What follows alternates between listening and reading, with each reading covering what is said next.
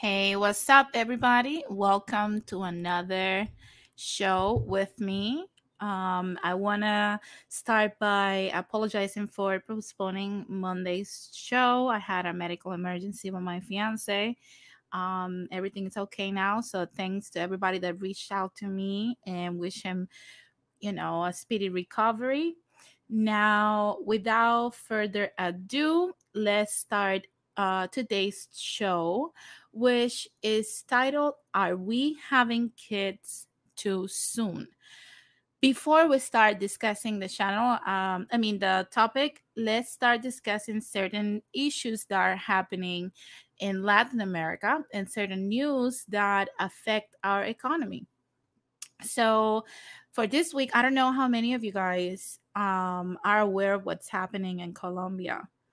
But recently in Colombia, there's a lot of massive protests that erupted in the last few days because there's some people that really just got fed up by the economic plan that the government decided to implement as a result of the COVID-19 economic impact they had. And, you know, it's been going crazy. The police over there in Colombia are killing people in the middle of the street. It's going out of control.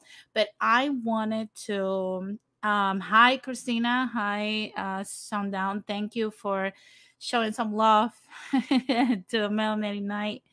Everything is good. He had some oral surgery, you know, still recovering from his jaw and everything, but everything went down really good. So thank you.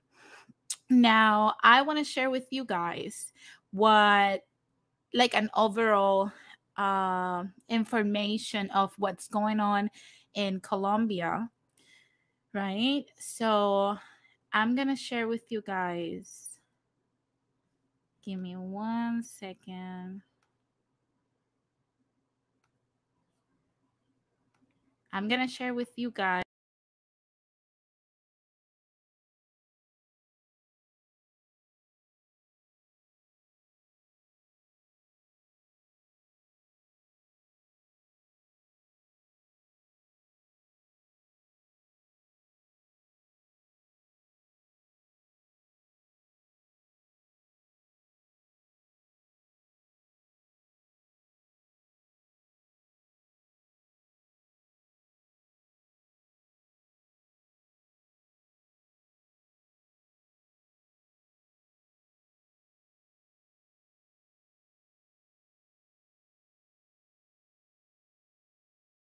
Can you guys hear me now?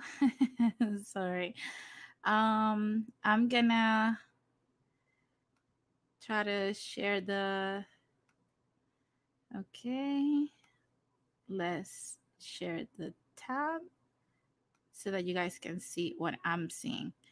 Okay. So basically, there's three factors about what's happening in Colombia, right? I'm gonna try to, you know, do like a brief...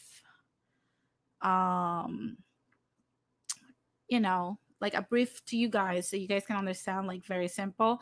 Basically, what the government decided to do is lay like a specific law of Solidaridad Sostenible. Basically, they're going to increase taxes and the median class and also the poor class. And this is to cover basically the expenses that the government in Colombia had to incur due to the COVID-19. Right now, I don't know if you guys know, but in Colombia, COVID-19 is running crazy. It has killed 72,000 people, and it has a lot of people in the hospital right now because they have like a major outbreak of COVID-19. So basically, what the government is trying to cover is a tab of 6.3 million USD. So basically, it's like millions, almost billions of dollars in Colombian pesos, right? So basically, what they want to do is that they want to have, out of that $6.3 million, they want the people in Colombia to cover 4.5 million of those, and the rest will be covered by the corporations. So basically, the people are going to have to cover the majority of the tab. Mind you, that in Colombia, the minimum wage is $225 a month. So how they're going to do this is very simple. I don't know if you guys can see. This is what I was talking about, the $6.3 million that they won is 23 billion Colombian pesos. And like I said, it's 4.5 million will be covered by the regular people, which is a 73% of the population. And the rest, 27%, will be covered by the corporations, which is completely unfair. So the upper middle class makes $663 US dollars in Colombia, whereas the poor class, which is the majority of the people, makes only $234. So I don't know how they plan, or like how long they plan on having, you know, like a goal of reaching this. What I know is that for them to get to the $6.3 million, they want to put taxes on almost everything. And it's ridiculous, right? So right now in Colombia, you have 19% of taxes on goods that you're going to buy. Let's say you're going to buy food or, you know, certain things like clothes or stuff that is manufactured in Colombia. It has 19% of taxation. Now, what the government wants to do with this new law that they just passed is add the 19% of taxes, which we call IVA. They want to add that to the water bill, the light bill, the gas bill. If you have to bury a family member, the funeral home services will have a 19% tax. Also, if you want to buy electronics, you will have to buy it with a 19% tax, like computers, cell phones, and other things that were until now exempt from the 19% tax. So like I said, this is a very bad bill for the people, and I understand why they're taking to the streets. So basically, on top of that, they want to add a tax to rent. So basically, let's say you make $600 a month in Colombia, or a little bit more, right? All the way up to $1.3 million, you will have to pay 1% of taxes in what you pay of rent. So if you pay, I don't know, $100, for every $100, you have to pay $1 of tax. And if you make $4 million a year, you will have to pay 2% of rent tax. So basically, what people are doing is that they are taking to the streets. They decided to start protesting this because they already feel that the government has a financial boot on their necks, because basically in Colombia, you don't get paid much, right? So what the Colombian government decided to do, instead of, you know, helping the people or coming to like a happy medium, because let's not forget, people also got hit by COVID-19. Just because the government invested some money in the people or had to buy resources to fight the pandemic, that doesn't mean that these families are not going through the same situation. We are all going through like a financial issue one way or the other with the pandemic, because we were not ready for it, and nobody that we know lived through a pandemic before. So with that being said, on top of all this situation that we're having with the people, we're having the government trying to take more of the money from their pockets to put it into the national debt. So what the government decided to do is not to talk to its people or to come to, you know, a happy medium. No, they decided to then start shooting people, and they have killed many so far because they're protesting to, you know, have a shot of recovery after this pandemic. So let me know your thoughts in the comment section and the chats if you have any questions regarding this topic. In my personal opinion, I would have protested this too if I'm in Colombia. I'm in solidarity with them. That's why I have the flag. I don't know how many of you guys saw it, but to be honest with you, I would protest this too. I feel this is extremely disrespectful. This is a humanitarian crisis at this point because, like I said before, these people are already poor. We don't need to impoverish the Colombian community even more. So if you're not aware of what's happening in Colombia, try to reach out to, if you have Colombian friends, if you have social media, take the issue to social media, share it so that you can create awareness and we can, you know, stand in solidarity with the Colombian people, okay? So without further ado, let's start discussing today's subject, which is, are we having kids too soon? And I want to start this topic by saying that if you have kids already, if you had kids too young, I'm not coming for you. If you're too young and you're planning to have kids, I think this subject might be very useful to you because you will learn the cost of having a child and you can make more intelligent decisions as to when, where, and how you plan on, you know, making this investment. Let's not forget that children obviously cannot work. They don't generate any income. So we are their providers. And obviously that comes with a price tag. And we have to find out today. We're going to find out today how big of a price tag that is, right? So let's start with how much is raising a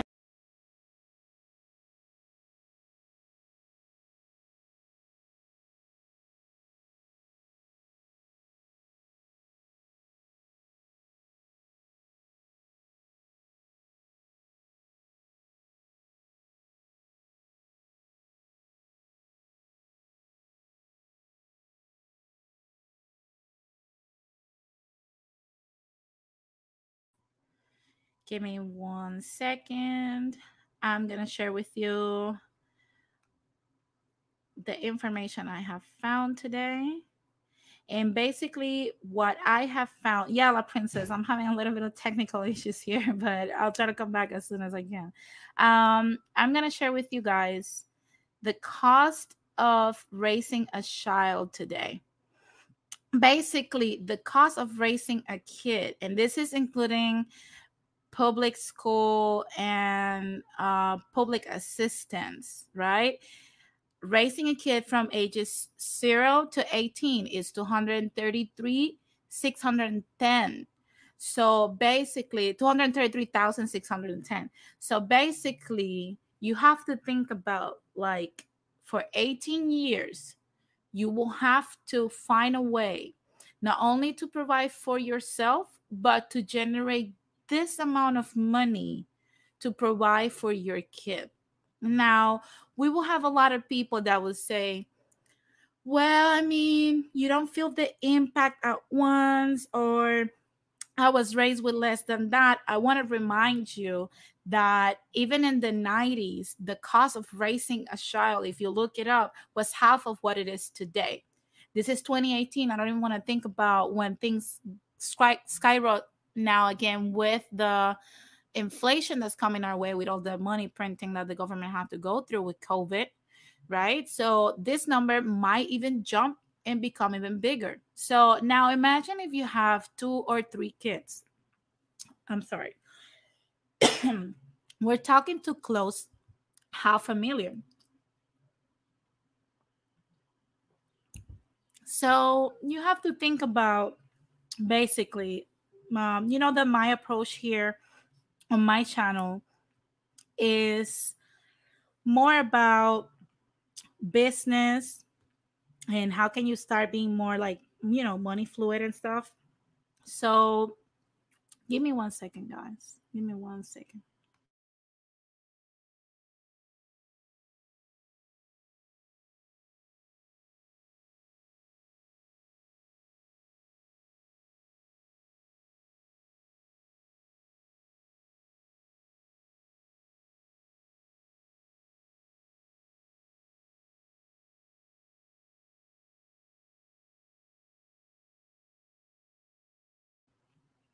So basically, if we have, let's say, one kid,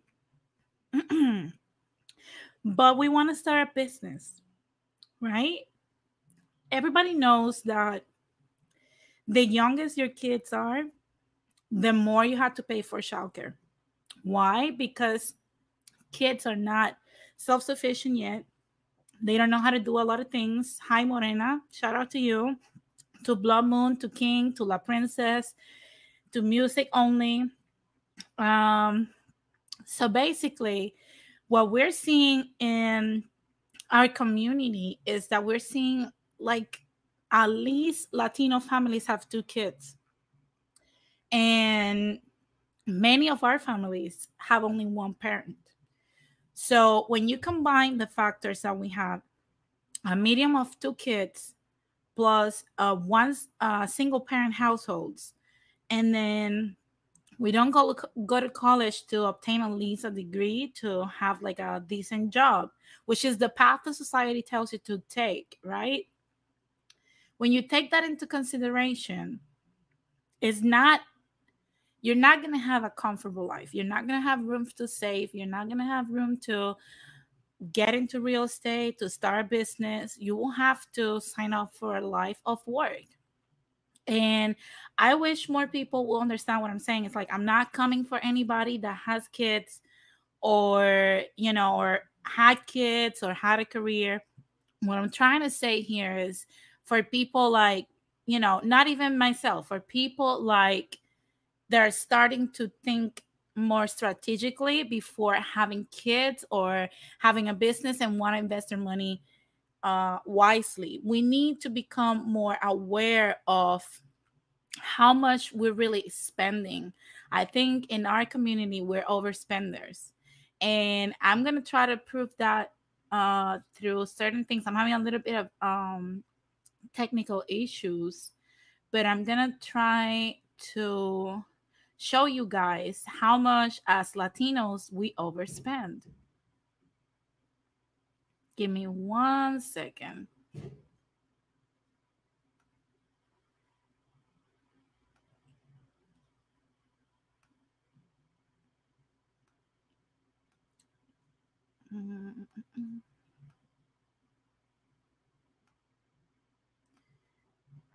So it says, Hispanic American households will outspend white households in their lifetimes, making $2.5 million in purchases on average.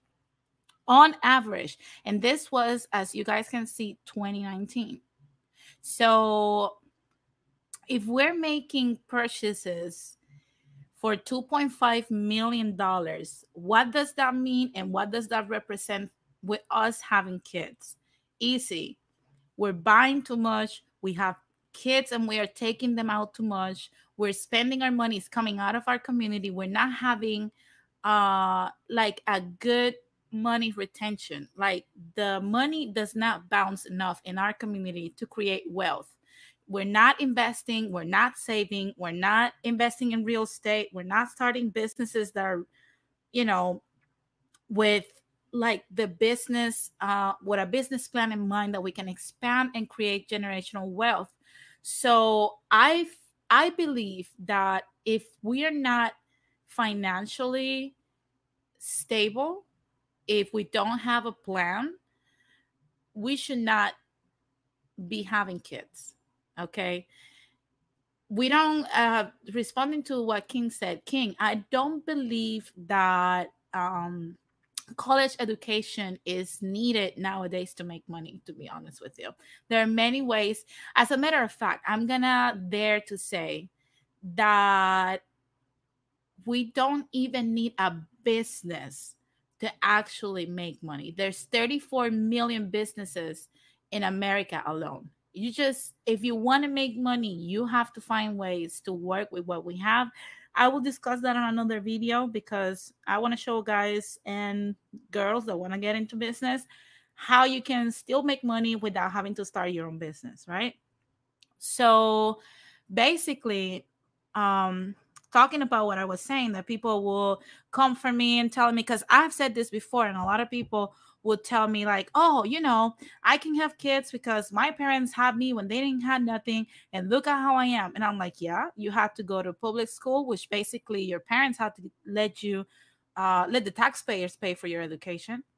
And we all know that's not the best education.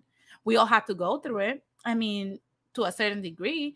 And we're not going to be ashamed because we had to. But now, what are we giving our kids? You know what I'm saying? Like, it's not, we should not be doing this as a cycle. We're supposed to give our kids a better future than the one we had.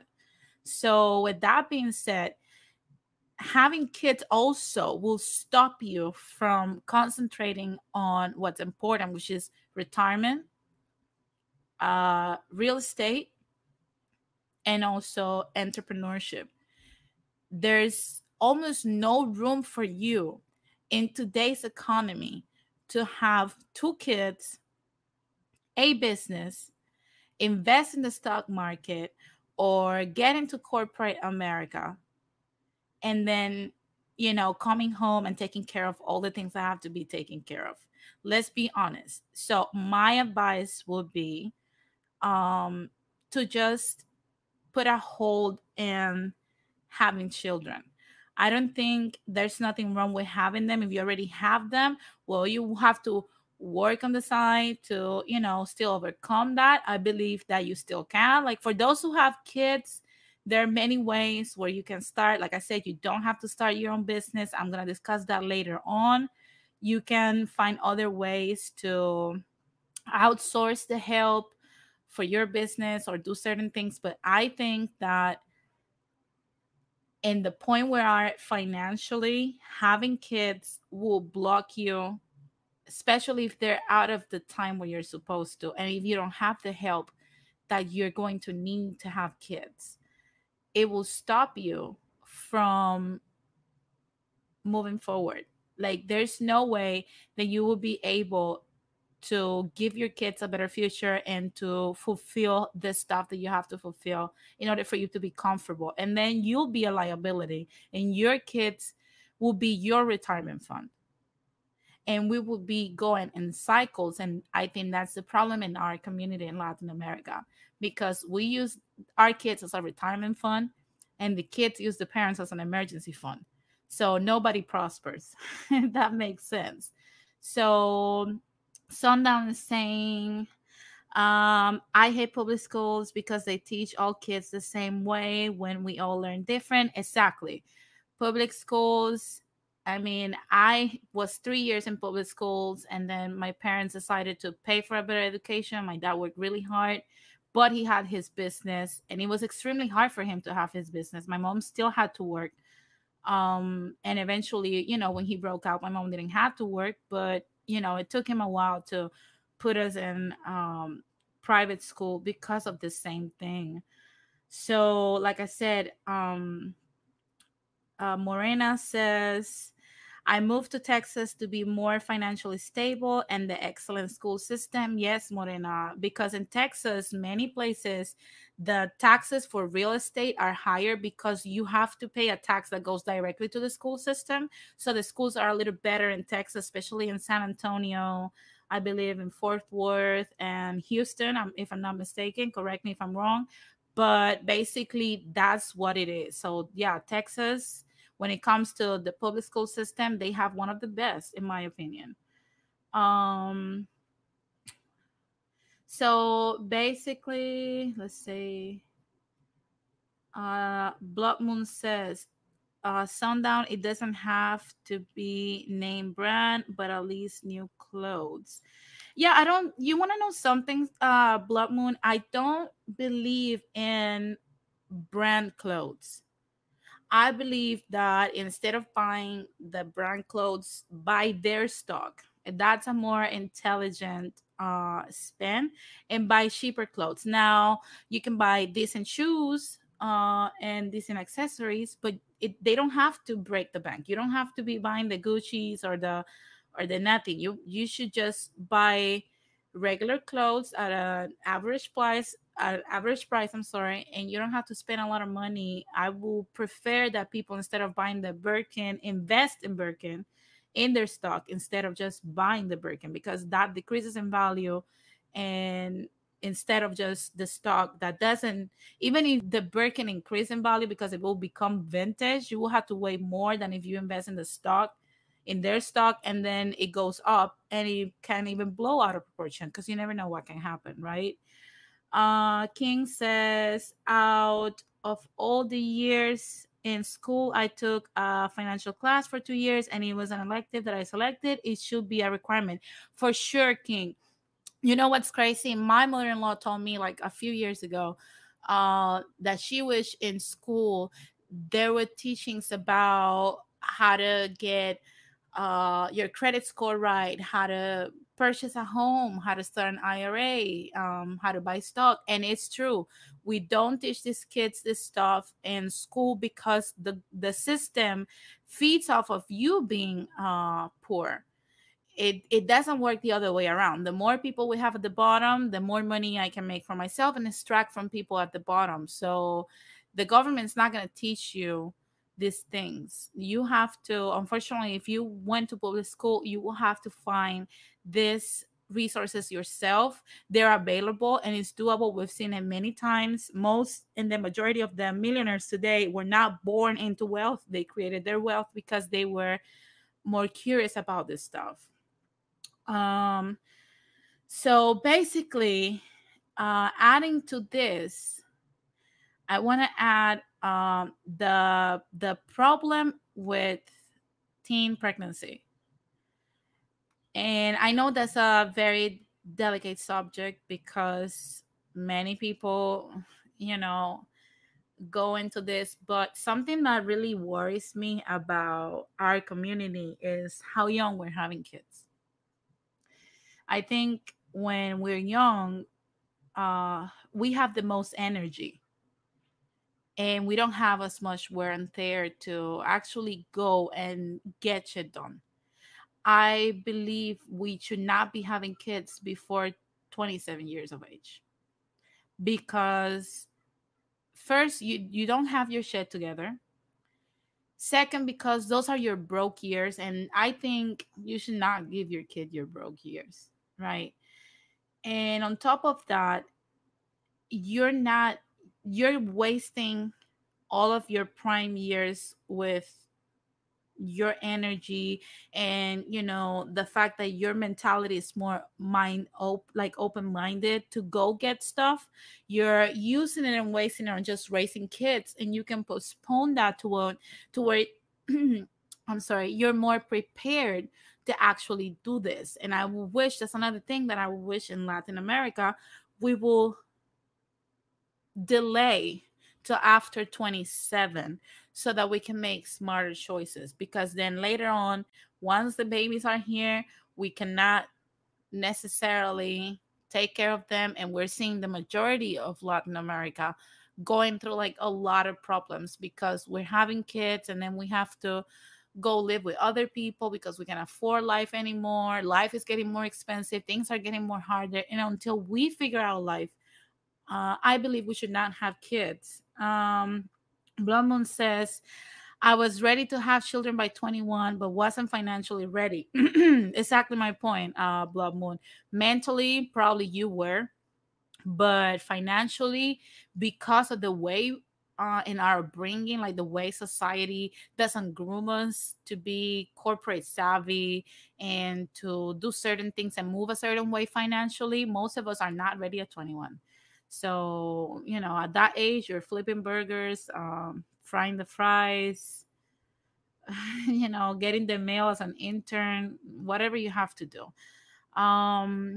King says the poor class always have the most babies. Yes, we're seeing a very rare thing with certain wealthy groups. It's very rare to see wealthy people with more than 2 kids, I would say. It's very rare. Like, I've seen only like having more than that, probably the Kardashians or Angelina Jolie.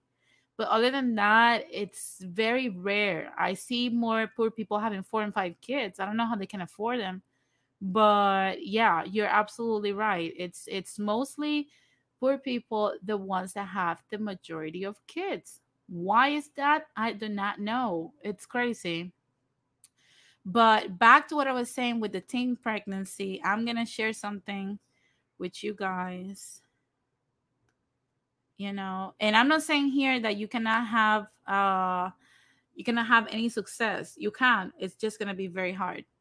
It says teen pregnancy in California. In 2020, the expected number of pregnant and parenting teens and young women in California could fill both San Jose State and San Francisco State University campuses. But without support, less than 38% of these young women will finish high school, let alone college. You see, guys, there's a lot of people that will come for me because I'm saying these things, but numbers do not lie. I can lie. They can lie. Numbers will never lie. And the numbers are telling us that less than 38% of these women will finish high school, let alone college. This is just another piece of evidence that having kids too young can fuck up your future. Having kids too young will not let you make decisions that will further you. So at some point, you will become like a roadblock in your kid's future, if that makes sense. Because imagine if you don't do these things and then you get like a whatever job that doesn't even require you a high school diploma, and your kid needs some guidance in the future. You will not understand these things, because what if your kid doesn't have a kid as a teen? You will not understand this. But eventually, when your kid continues with their life, and let's wish that that kid will go into college, or if not going to college, will get into corporate America or start their own business and be very successful, you will use that kid as your retirement fund because you obviously don't have one. So when you have a kid, you literally mess up your life if you do it when the time is not right. It says only 38% of teen mothers have ever finished high school, and less than 2% finished college by age of 30. That means, for example, I'm 33 myself, right? So let's say that if I wouldn't have a kid as a teen, probably I wouldn't have been this 2%, or who knows, you know? It says effects of teenage pregnancy. Teen pregnancy is both a symptom and cause of poverty. Early pregnancy and teenage parenthood create significant barriers for both a mother and her child to prosper. When young families are supported with access and connections to opportunities, they're able to break the cycle of poverty. It says teen pregnancy disproportionately affects young women of color. 2 out of 3 babies born to teens in California are born to Latinas. So basically, we're the most given birth as teens. This can be found in the National Center for Health Statistics. And it says, and low-income teens make up to 83% of teens who give birth. Damn. This can also be found in the California Research Bureau. While the overall teen pregnancy rate in the United States has dropped, there remain communities and neighborhoods where teen pregnancy rates remain high. These are predominantly under-resourced communities of color. The Young Women Teen Resources Inc. works with come from low-income communities. 94% of them are women of color, and many are from immigrant families.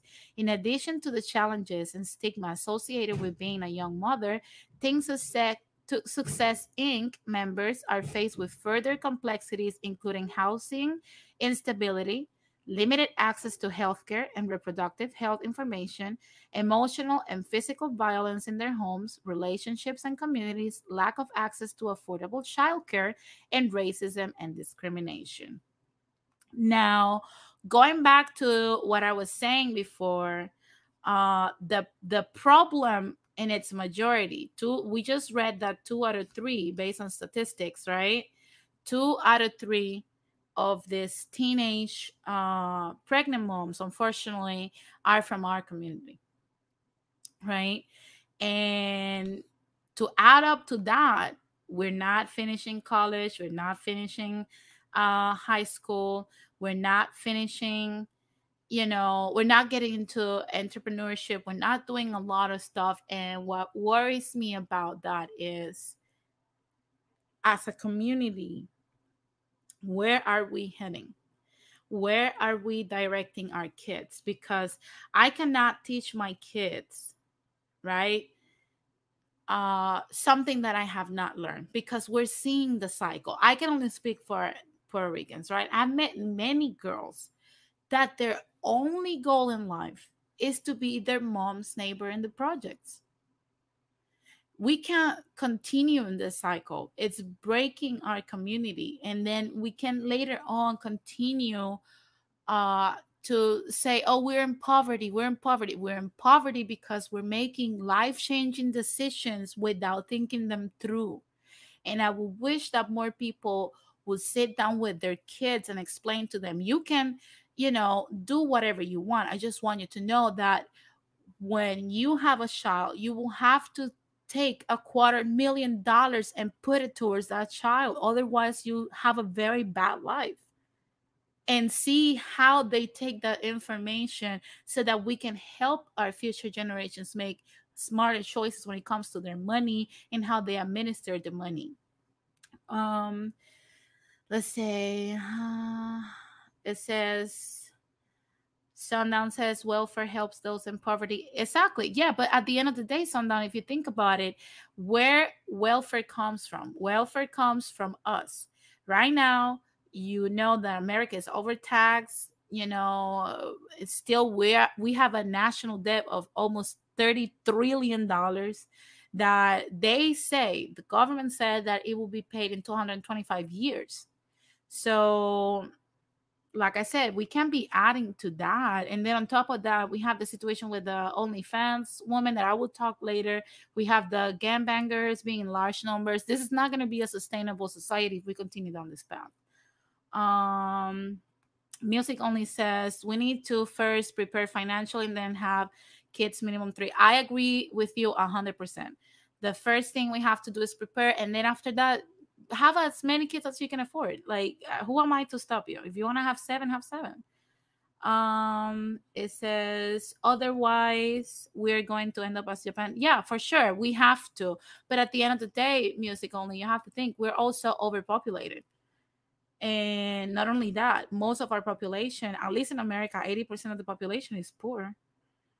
It says, lack of parental guidance, Blood Moon says. Yes, is literally lack of parental guidance. I will put this on a parent any time of the day.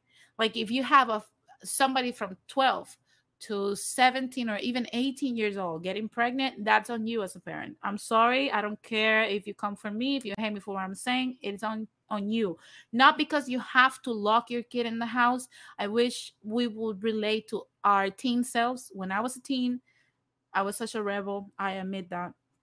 But I admire my dad for talking to me about certain decisions that I was making as I was aging into my teen years.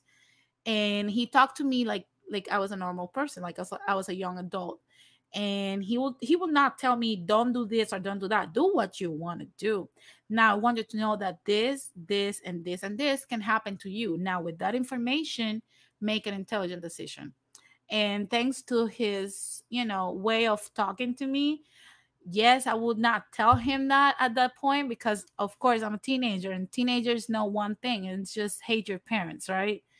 But at least when I was out with my friends, my dad teachings and whatever he told me that could happen to me was in the back of my mind. And I, thank God, did not make stupid choices like that. Inquisitor says, St. Catherine of Siena was the 19th child of 23. Imagine if her parents said to themselves, 18 kids were enough. Well, Inquisitor, we're not living in those times. If we have 19 kids today, I'm pretty sure you'll be homeless. King says single parents equals more crime. Definitely, because poverty, people don't understand. When you see high crime, in more poor places.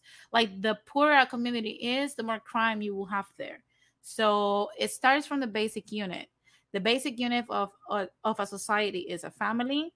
A group of families forms a community. A group of communities forms a society. So if the basic unit of our society is the family and our families are trash, our society will be trash.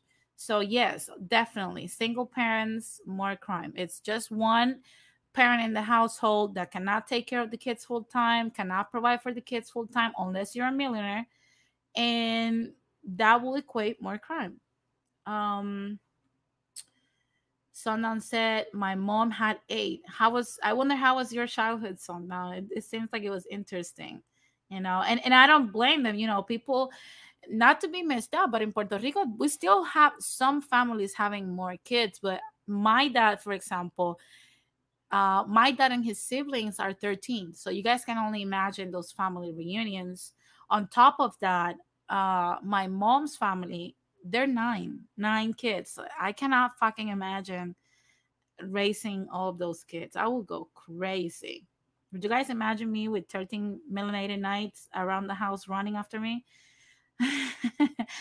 This one said, King said, life is not a video game. Be smart, make decisions that can improve your life and your children's life. Yes, I wish we will make decisions that we will think truly and that we will take life more seriously when we're younger. And that's what I said before. I do blame the parents 100%. Every time I see a teen pregnant or a teen parent, I blame the parents, because the parents, instead of teaching the kid the consequences of that, they decide to just tell the kid, oh, don't have sex, or, you know, be abstinent, or, you know, you're a stupid motherfucker, or whatever they want to say to these kids. But they did not talk to the kids. You know that parental relationship was trash.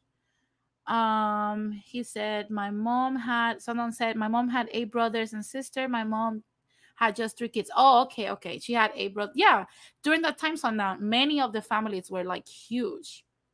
We used to make joke, like me and my cousins, we used to make a joke about my grandma and my grandpa. Like, there was no TV, no radio, no internet, no nothing, definitely, because they had like a lot of kids. Blood Moon says, many parents also work late and are not home to watch their children. That is true, Blood Moon. Now, imagine if as a parent, you will sit down your kid and you will share with your kid what life is about, what finances are about. You will sit down with your kid and you say, hey, you know what? I work late. I know I'm not here to supervise you, and I know you're being sexually active. Let's just talk about how much it costs to raise a child, like a child, and how much you will need to have a home, you know? And that way, I think if we start seeing our teenage kids and our younger generation, seeing them as a young adult without wear and tear, because that's what they are, you know? I think we will have this result will shrink, because they will understand, yo, I don't want to be broke. You know I'm not going to be able to afford shit. I'm not going to be able to go to the movies. I'm not going to be able to get lit. I'm not going to be able to go clubbing. So I will just have, if they want to have sex, so they're entitled to do so, they will do it like in a more safe way. There's a lot of, you know, birth control. There's a pill, a sticker. The only thing we don't have is a tattoo. But we have a lot of birth control out there. Jose Negron says, hi, Jose. Thanks for tuning in. He said, my mother raised 8 children with almost no help from my father. Yes, back in the day, that's what happened a lot. But it was a very hard life for the mom. So I admire your mom for doing that. I commend her for holding the front, because that was really hard work. Morena said, especially first-generation kids of immigrant parents, definitely. We bring that from our countries, because in our countries, man, pregnant girls range anywhere from 14 to 23. This one said, Dr. Oros says, Dominicans are hardly represented in this world. I don't think your dog-headed advice is for us. It's only you Boricuas and Mexicans. Well, I do not think that's the case. I know many Dominican people, and, you know, my stepmom was Dominican too, and she will differ with you if she will read that, but that's okay. And Inquisitor says, I know you're not religious, but Catholics out there need to know it's not up to you to determine how many kids to have. We take the children God sends. That could be 0 or 20. No, that is not necessarily true, Inquisitor. We cannot let, this is the problem with our community. We like to leave things up to chance and call it God's intervention. No, you cannot. God is tired too. If we're going to go by that rhetoric, like how many things are you going to put on God? God has to keep you healthy, financially stable, alive, your kids fed, and give you as many quote unquote blessings that you want. You're putting too much stuff on God, way too much stuff on God. You have to be the outer and creator of your own future and your own destiny. We have to stop living our destiny and our future in the hands of God, which basically is like, oh, I'm going to spend today all the money I have. God will provide. You can't do that anymore. It doesn't work. Music Only said, if only men work, the value of work will be much higher and having a family will be way easier. Music Only, look, I believe Latino men are hard workers. You know, I don't see a lot of Latinos that are lazy, to be honest with you. That's very rare in the Latino community. Now, I will say that men reach their financial success later on in life, especially when you come from nothing. And most of us come from nothing, right?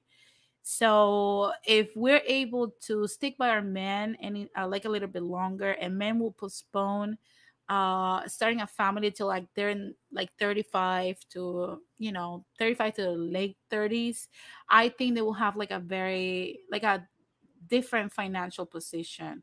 You know, I think, you know, Latino men are hardworking men.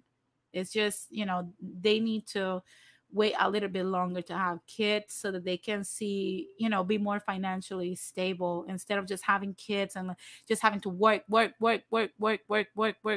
until their body breaks down.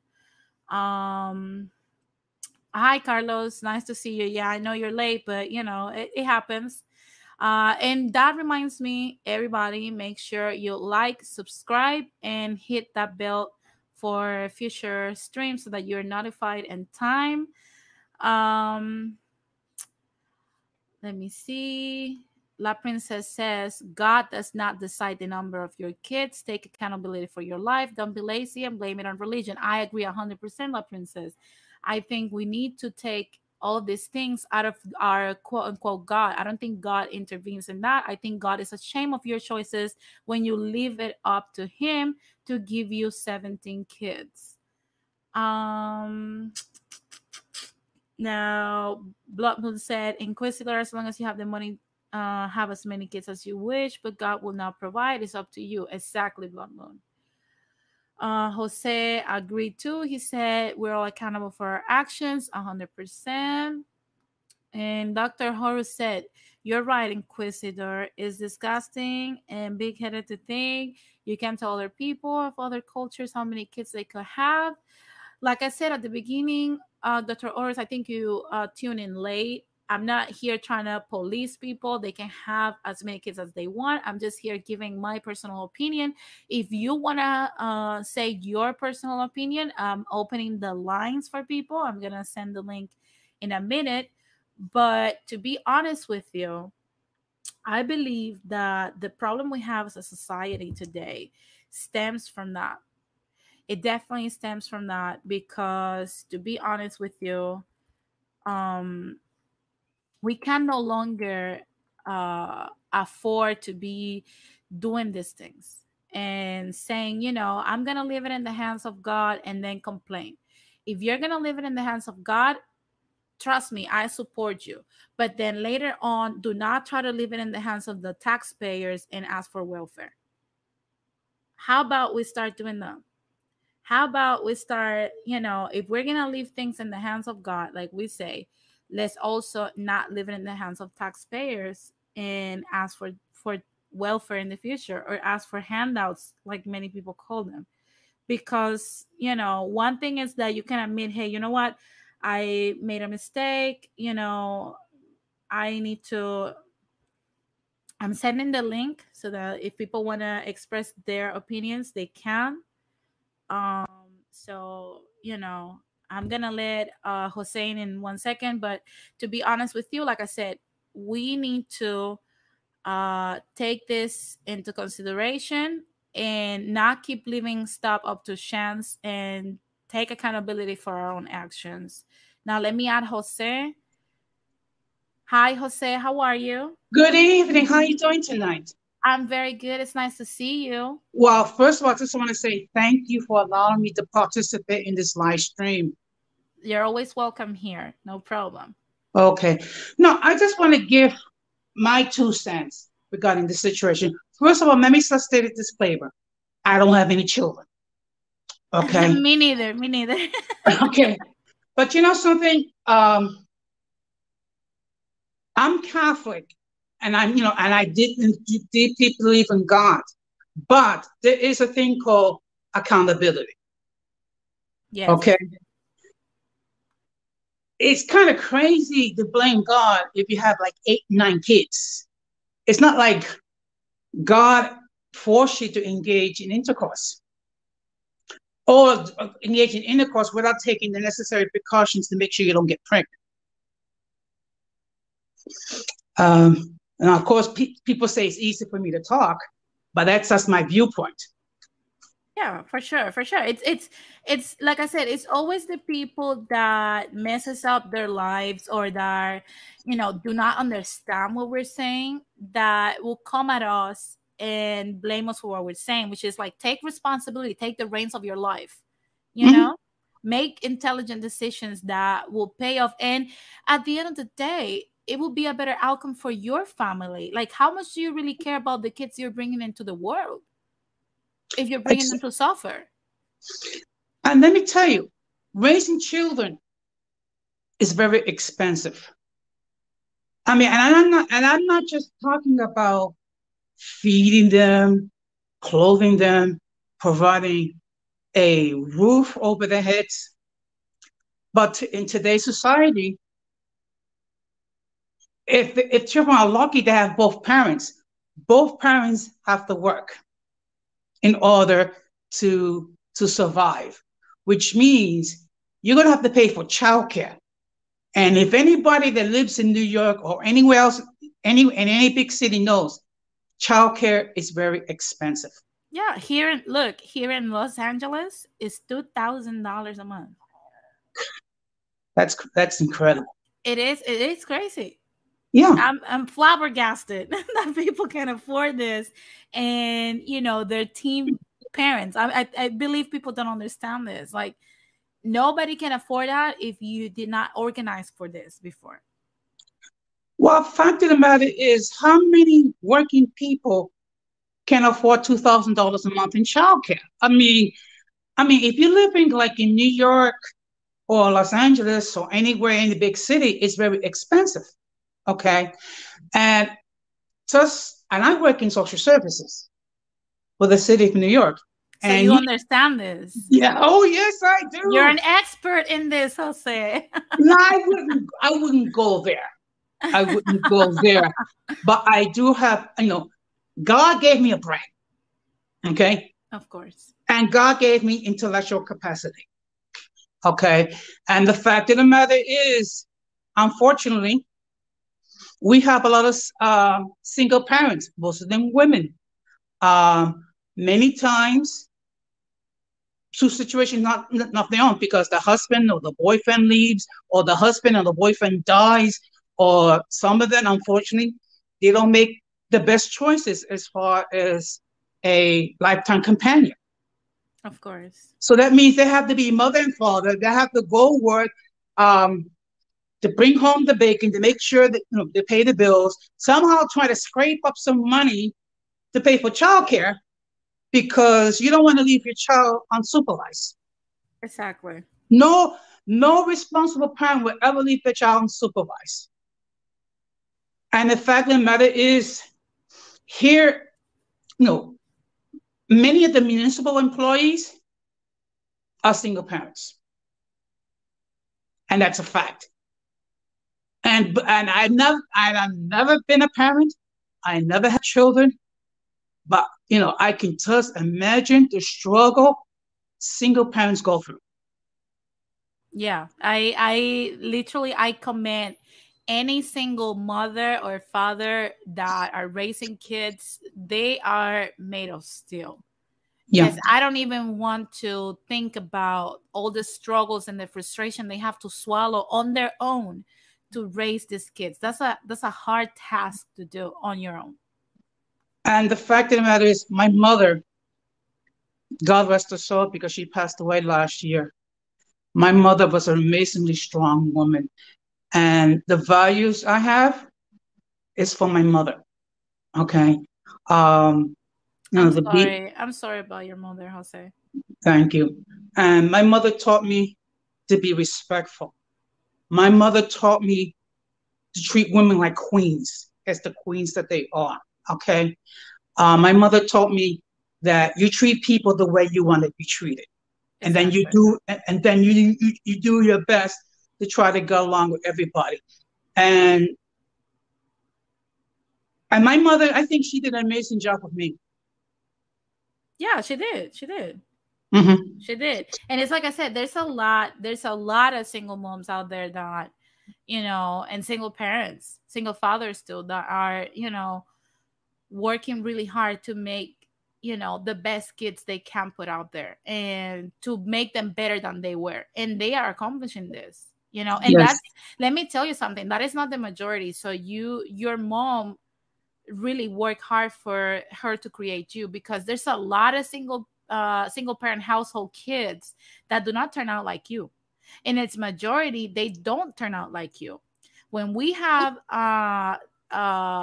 kids on a single parent household that turn out like you, you're the exception. You know, the majority either resort to crime or, you know, don't complete or have a career. There's a lot of things that happen with the single parent household dynamic that are what we're seeing today as a negative in our society. So consider yourself very lucky, and your mom literally like made of steel, like a warrior, because to bring somebody that's still productive, you know, can contribute to society and is a good active in society is very rare for a single parent household family to produce. And like I said, there's a lot of people that don't understand the amount of work that your mom had to put in you. That is sad, but true. And then they have their misconceptions about single parents.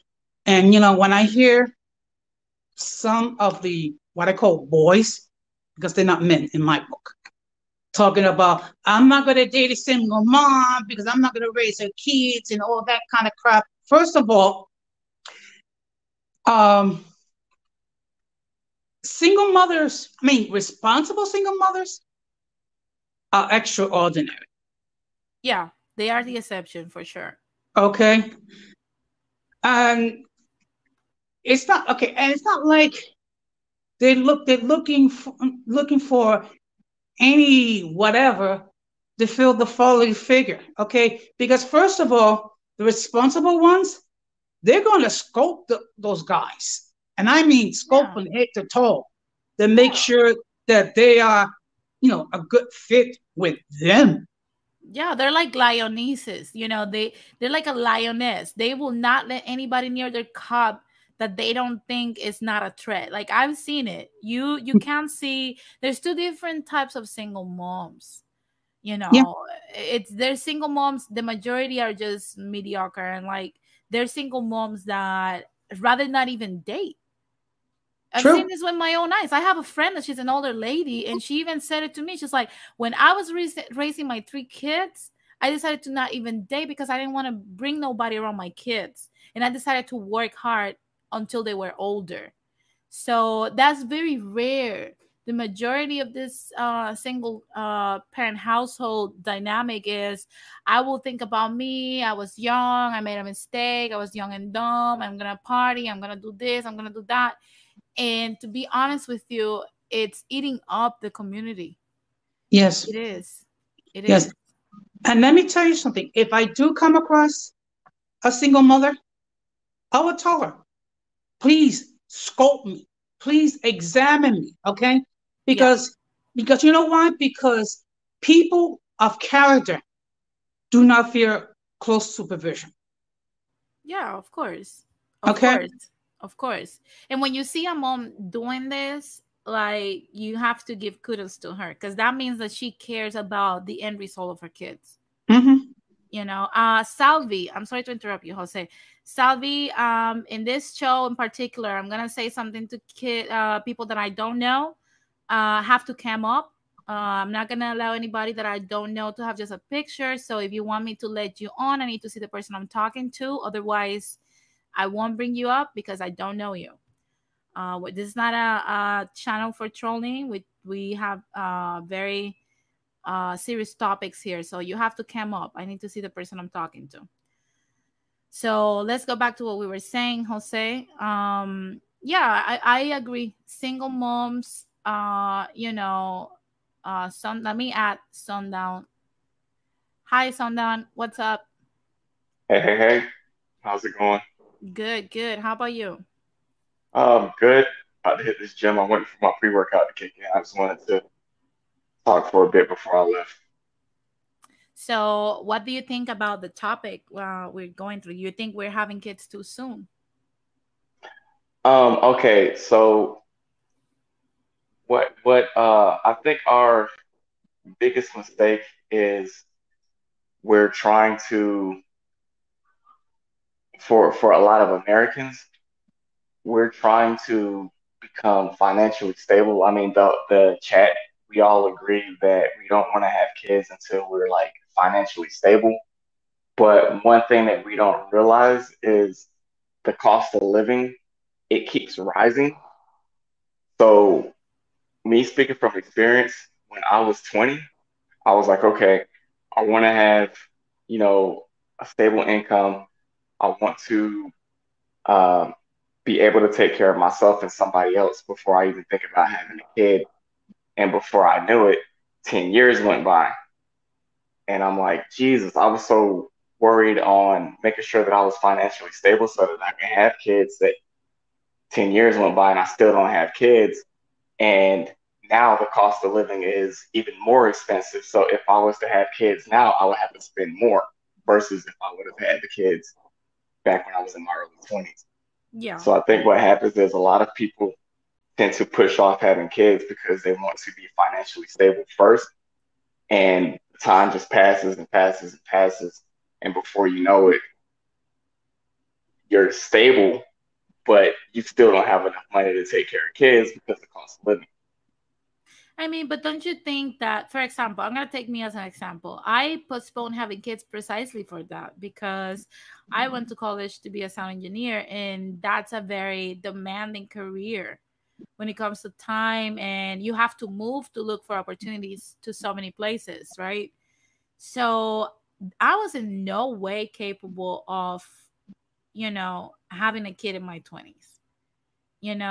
Even if today, let's say tomorrow, I lose everything and I become homeless, I would be better fit to be a parent today than I was in my 20s, for sure, because I'll be able to make more intelligent decisions with my money than I was in my 20s. So even if I'm broke, don't you think that, you still have more maturity when it comes to our spending than when we're in our 20s? Yeah, that's true. Mm-hmm. Jose, you wanted to add something? I saw you like moving your head. No, you know what? I think, the maturity level should increase as we get older. Sometimes it doesn't. Sometimes it goes into reverse. Why? I mean, unfortunately, people don't think about what's going to happen 5 years down the road or 10 years down the road or what have you. But for the majority, as you get older, one should be more mature. Like I said, I never had kids. I was married once. I got divorced, and actually, prior to my ex getting married to my ex-wife, she was operated, so she couldn't have any more kids. And one thing is, I always wanted to have children of my own, but at the time, I loved her so much that even though she cannot physically give me children. I mean, she had two children of her own, and plus there's always adoption, where you can provide a loving and nurturing environment for children who don't have one. Yeah, yeah, for sure. And that's another thing that, you know, we don't contemplate in society today. I've heard a lot of people telling me like, oh no, like I don't want to bring nobody's kids to my house. I'm like, even animals do this stuff. They take care of their own. And it's so weird that, you know, we are so like, you know, I would say mold into this type of person, you know, where we're not, and it goes back to what we were talking about, the having kids too young or having kids when you're not financially stable and so on. So we're not making decisions in life intentionally. We're just making accidental choices. Oh, you know, today I woke up and I have $20. And I'm going to go and like spend it at Taco Bell and have the extra whack and stuff. And tomorrow, what you're going to do? Oh, I don't know. Whatever happens. That's how we're living life. That's how we're living life in every aspect, even in our professional lives, in our personal lives, and important decisions that will change your life. We're still making the same choices, which is why I even started this channel, because I got fed up of seeing people making choices financially that will always leave us Latinos at the bottom. And not only Latinos, minorities in general. This show is mostly talking about us, but any minority can relate to it. We have seen this in every single one of our communities, right? I'm sorry. No, go ahead. Go ahead. No, because before I was working for the city of New York, I used to work in foster care for 5 years. Okay. And what I used to do, I used to prepare people to become foster parents. Okay. Okay. And, you know, with the option of either becoming foster parents or hopefully adopting.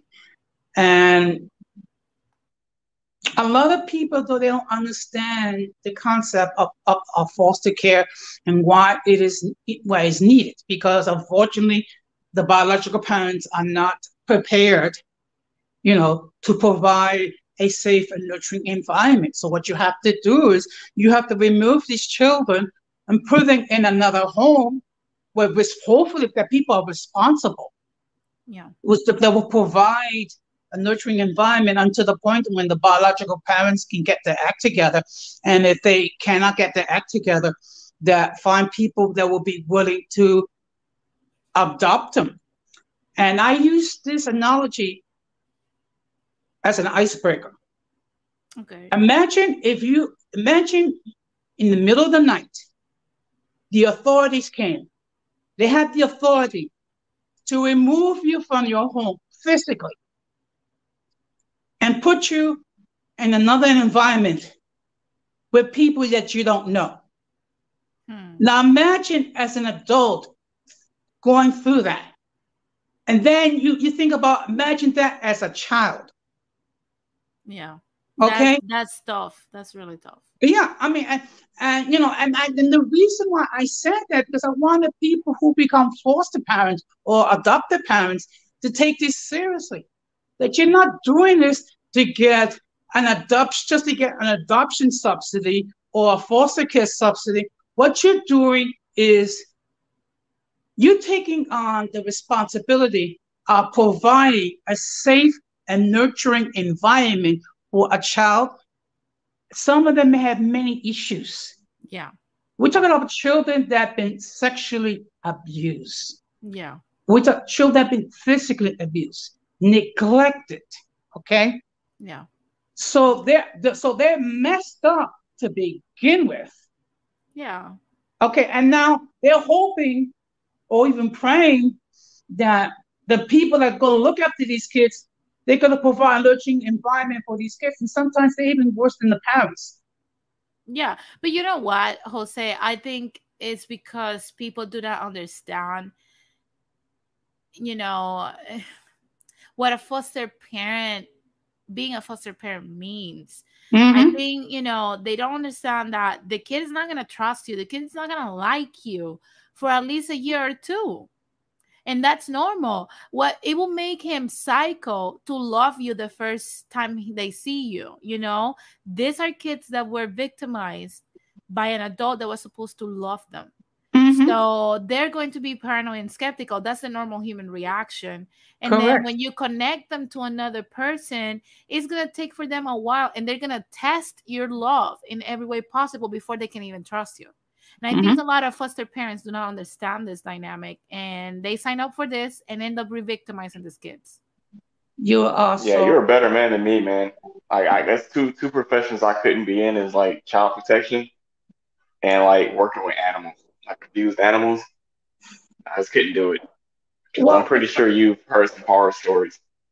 Well, the fact of the matter is, there was such a huge turnover in the agency that I work with. When I finally left to start working for the city of New York, I was like one of the veterans, and I was with the agency for less than 5 years. Because it's very hard when you work in that environment. And then you're trying to educate people who wish to become foster parents. And you're trying to relate to them that these are children, they're hurt, they're needy. They're not there to give you a check. You are there to be the surrogate mom and dad until, hopefully, with God's grace, the biological parents can get their act together. Do you think, in your opinion, Jose, do you think that, because that's something that always irked me, do you think these parents that, you know, get their kids removed because they were unfit, do you think they'll really, do you believe in the rehabilitation of these parents, or you think that that's just a fantasy? Okay. I'm going to be honest, because part of my bias is based on my religious upbringing, okay? So I'm going to state that off the top of the head.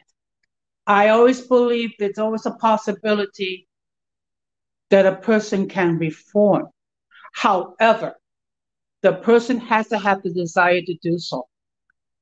And unfortunately, not everyone has that desire to reform themselves.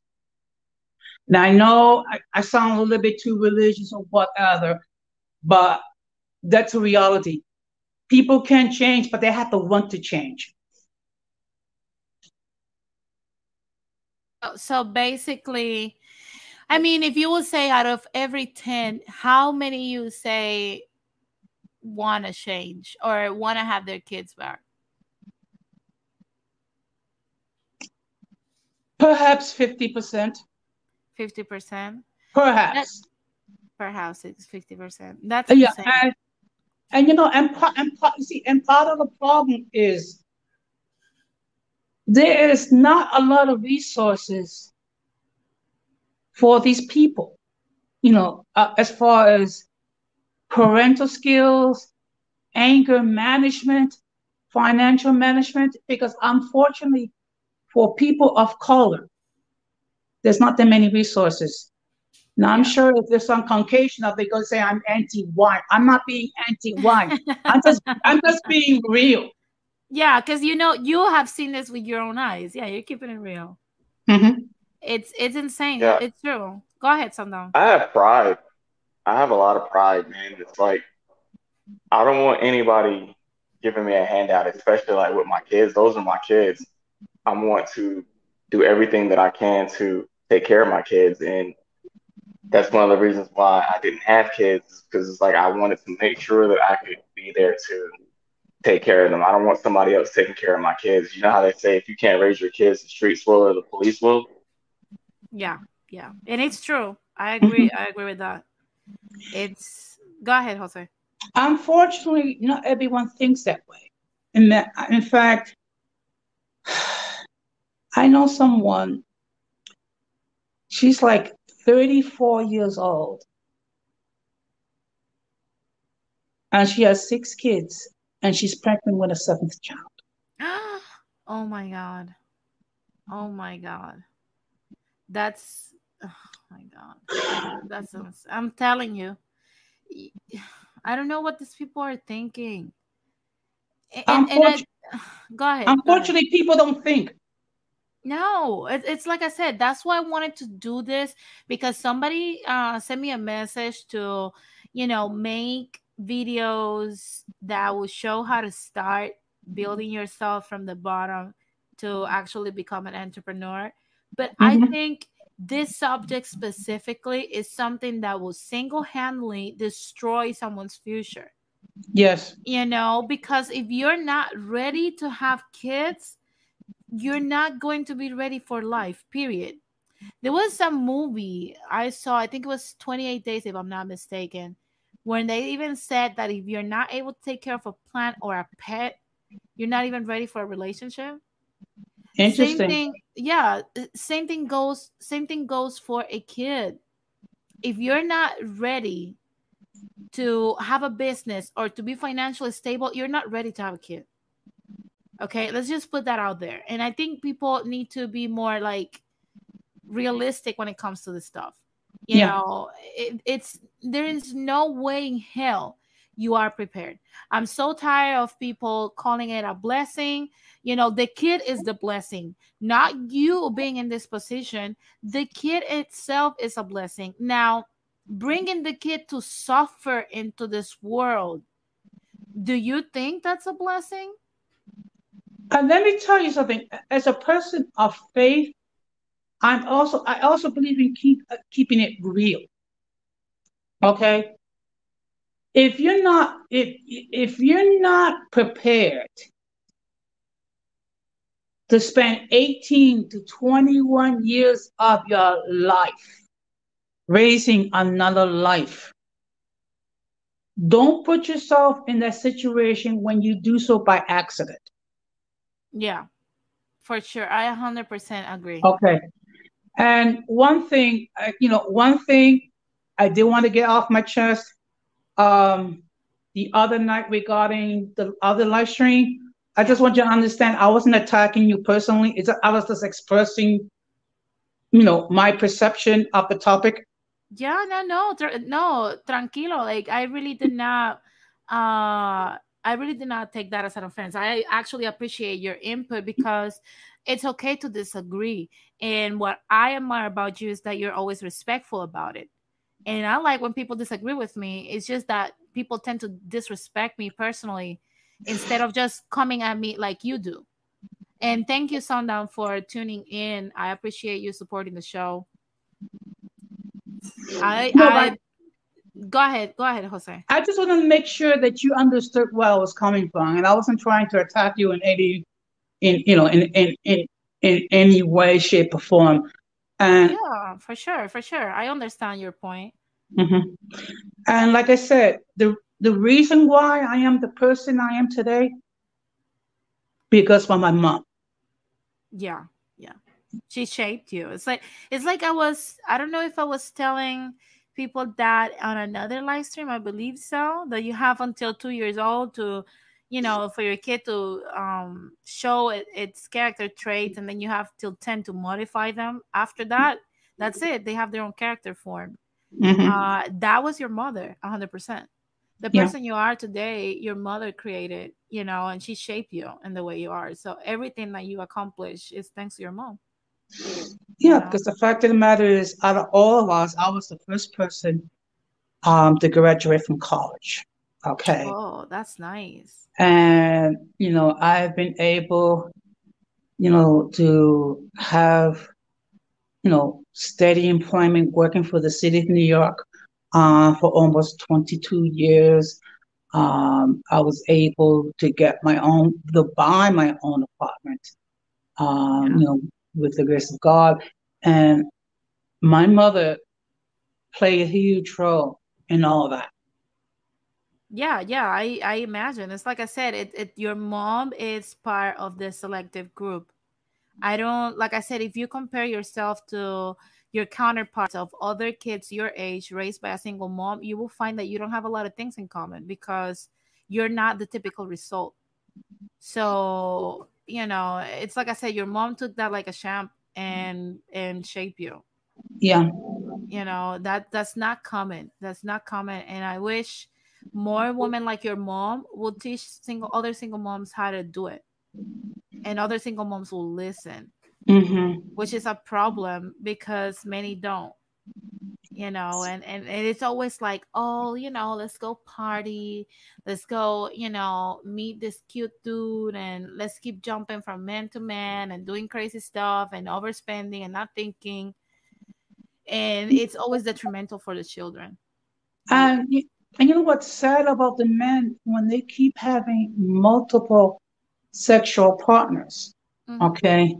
Now, I mean, like, I'm gonna share a little disclosure. I mean, I come from a family where the men were mujeres. My father was one. My grandfather was one. My uncles were a bunch of them.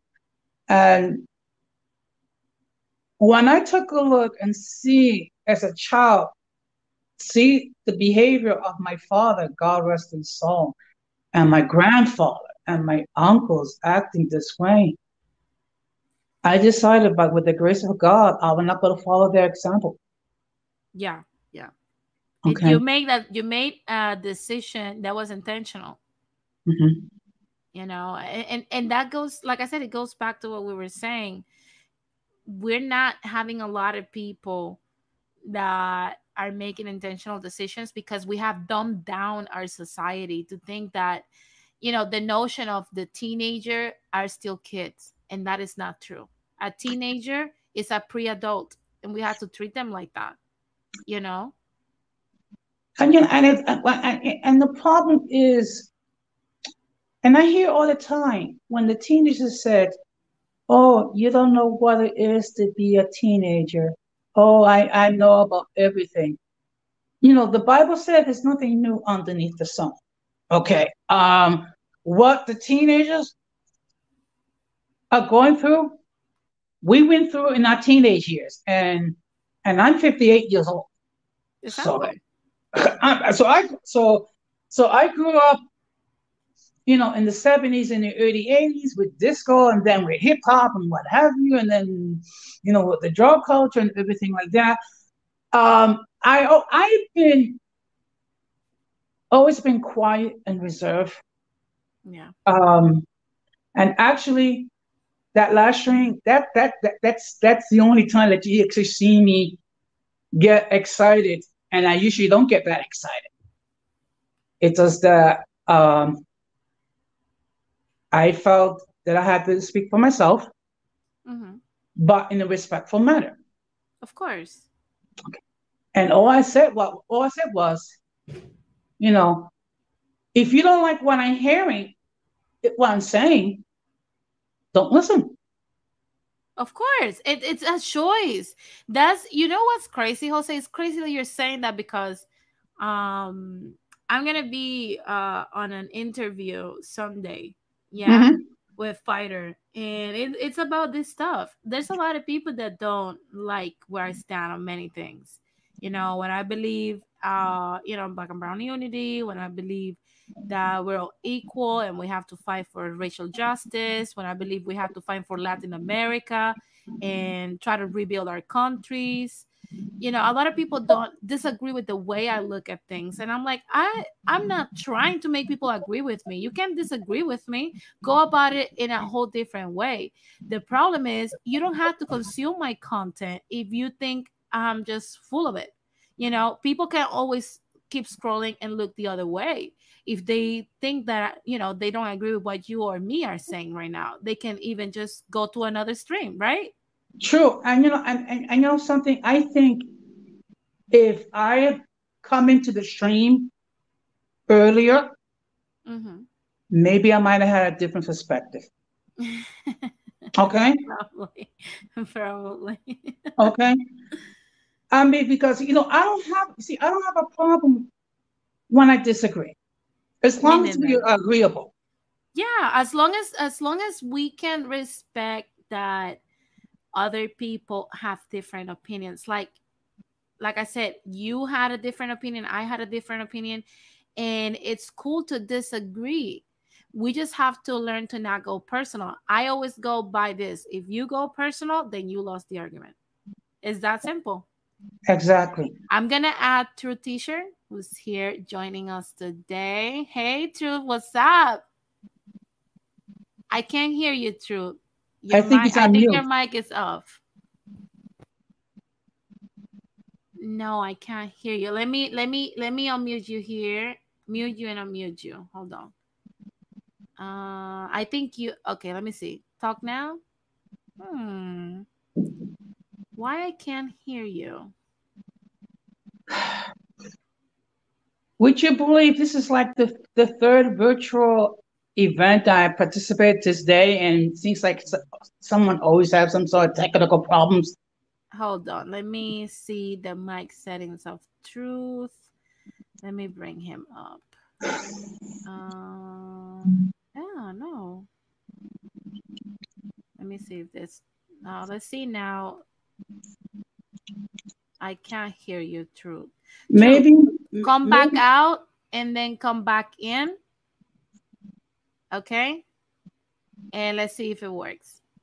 Because I really want to hear Truth's perspective on the subject we're talking about. Mm-hmm. But I appreciate, literally, you know, a different point of view, because I think when we differ, there's a lot of people, Jose, that would think like me, and a lot of people that would think like you. Mm-hmm. And when people like you and me disagree on something, and we can have a respectful back and forth, people that think like you and people that think like me can see that the conversation can be achieved, you know, that we can sit down at the table and reach some common ground. You know, I agree. And to be perfectly honest, you caused me to think about certain things. Really? Yes, you did. That's good. That's good. You also made me think about certain things. I did not leave that stream thinking the same. Well, I just hope it was some of them positive. Yeah, they were positive. Trust me, they were positive. Hi, Truth. What's up? Let's see if we can hear you now. No, we can't hear you. What's up with you? Hold on. Don't leave. I wish there's a way he can like chat, like something wrong with his mic or what have you, because I know that can be frustrating. Are you in like a different mic, or you're in your computer? You're in your computer. Okay, let me see what you can. Maybe he needs to get on with his cell phone. Maybe go to your cam and mic settings, and let's see if you can tweak them. Okay, talk now, Drew. Let's see. Can you hear me now? Yes. I can hear you now perfectly. Okay, all right. Welcome. How are you? I'm fine. I finally made it. Yes, it's nice to see you. Yes. I don't know if you know Jose. Jose? Yeah, I know Jose. Oh, okay. Pleased to meet you. Blood Moon, no, I didn't cut my hair. I just have it up in an afro puff today. That looks nice. I like it. I like the vibes. At least you have hair. Hey, you know, they used to always make fun of me in high school because I got a big forehead. They told me I was going to go bald. Guess what? All the people that told me I was going to go bald, now they're bald. I still got my hair. Well, you know what? That's why you better be careful with your words, because you might have to eat them. Yeah. That is true. Salvi, you have your face covered. And like I said, you have to come up. You can't be here. And if I cannot see you, I'm not going to bring you up. I have to be able to see you because I don't know you. Okay. Otherwise, I'm not going to bring you in. Now, Truth T-shirt. Yeah. We're discussing the subject of, are we having kids too soon? And what are the repercussions financially for us? And how does that block us from moving forward and getting into better job positions or corporate America or having a business? What are these choices that we're making when we're younger? How are they affecting us when it comes to having kids too soon? Well, I think when you have kids and you're not ready for it, I think that locks most people into a cycle of poverty. Especially guys, because I mean, like back in the day, you could get away with it, but now you got to pay child support. And there's a lot of guys out here, they got baby mamas all over the damn place. And how are you going to take care of all those kids? You know, I mean, how much money do you have unless you've got a really good education and a really good job? But even with the best of jobs, you know, if you got all these kids spread out all over the place, how are you taking care of them? You know, and from an emotional standpoint, Sundown, no, I'm not going bald. Fuck you. From an emotional standpoint, I think it's really damaging, right? Because I don't know if you touched on this before, but we have a really big problem in the Caribbean with having these phantom families. You know, you got married men, but at the same time, you have these other women outside of the marriage, and then you have these families with these people outside of your own marriage and your own kids. What kind of impact does that have emotionally on a child to know that your father doesn't belong to you? You know what I mean? Yeah, I completely understand. So basically, do you think that having kids too soon can also result in you blocking your financial stability? Of course. Okay. Because I mean, like, okay, if you're going to be responsible for these kids, it means you got to get out there and you got to work, you know? Yeah. If you want to pursue higher education, how is that going? You know, it's just going to make it a lot harder for you to be able to do that. Of course. Listen, I went back to school, you know, I was like in my late 40s, right? So I'm 54 now. So do the math, subtract and go back. I went back to school in 2015. The only way I could do that was because I had, you know, family helping me out, you know? So I was lucky. But if I didn't have that, like, I would have never been able to do it. Now, how are you going to, if you're younger and you don't have anybody helping you and you're not getting financial aid like that, how are you going to be able to put yourself through school? Yeah, you need a plan. Exactly, you know? And it's difficult. And I see, like, for a lot of mothers, too. I mean, I remember the first time I was in school, there were a lot of single mothers who were, like, really putting themselves through school. And, you know, they were on welfare, but they didn't have any intention of staying on welfare. You understand what I mean? Yes. But then Bill Clinton... a career out of it. Exactly. But then Bill Clinton came around and he completely restructured the welfare system. So now in order for you to get welfare, you had to have a job. Yeah. But how are you going to have a job and go to school full time and take care of a kid? No, you can't. That is very difficult, if not impossible. Yeah. So there were a lot of women that got, you know, like they just got the rug pulled from underneath them. Yeah. And listen, I made a very deliberate decision. Well, I knew I didn't want to have kids. I just don't have the emotional wherewithal to deal with that. And I don't want to end up on the 11 o'clock news. Yeah. So I know that about myself. But at the same time, I made sure that I wasn't going to get anybody pregnant. And I mean, like, look, it was the 80s. Everybody was running out there doing their thing. But thank God, condoms were like $3 for $1. $3 for $1. But you know what, True T-shirt, I'm going to say this. For us women, there's only so much we can postpone kids. Well, yeah. However, I believe that men need to postpone kids a little bit more than women. Why? Because you guys can still procreate on your later. Well, yeah. Years. I mean, look, if I wanted to have a kid now, I could. But come on, man. Like I'm 54 years old now.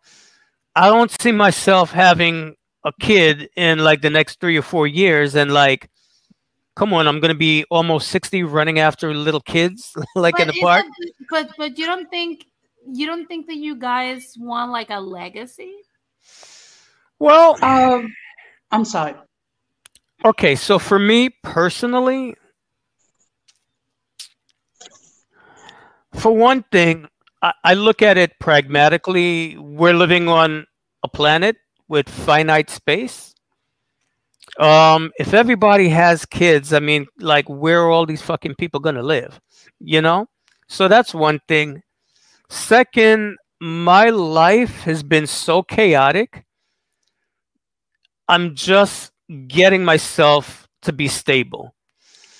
So from that point of view, it's not practical. From an emotional standpoint, like I said, I had a very chaotic life, and emotionally, I'm just pulling myself together, you know? So from a spiritual perspective, my tradition, we believe that we all come here on purpose. We decide to come here because we have different things, objectives that we need to work on. Yeah. And for me, what I feel in my gut is that I had very specific things that I needed to work on in this lifetime experience, and having a family would have been a distraction, you know? Yeah. Definitely when I was younger, I knew I had the common sense to know that I wasn't emotionally responsible enough to bring a life into this world. Of course. And growing up and seeing the chaos that was around me, you know, growing up in the Bronx, I knew that I didn't want to do that to a kid. Hmm. You know, I saw a lot of people that should not have had kids. Sir Teacher, let me address something. Uruguayo, please refrain from saying stuff and talking about people you don't know, like Melanity Knight and Maya's relationship. You have no idea what our relationship was. You don't know us. You don't know who I was dating, who he was dating. So if you have any comment on the topic, it's welcome. If you continue, I'll bid you a good night and I'll block you from the channel. So one more disrespectful comment and I will block you from my channel. I have no problem with that. Now continue, Truth. Yeah, so even beyond all of that stuff, I knew that from an emotional standpoint, I wasn't equipped to handle that responsibility. And to me, having children is a very big responsibility. That's not something to be taken lightly. Yeah. You know?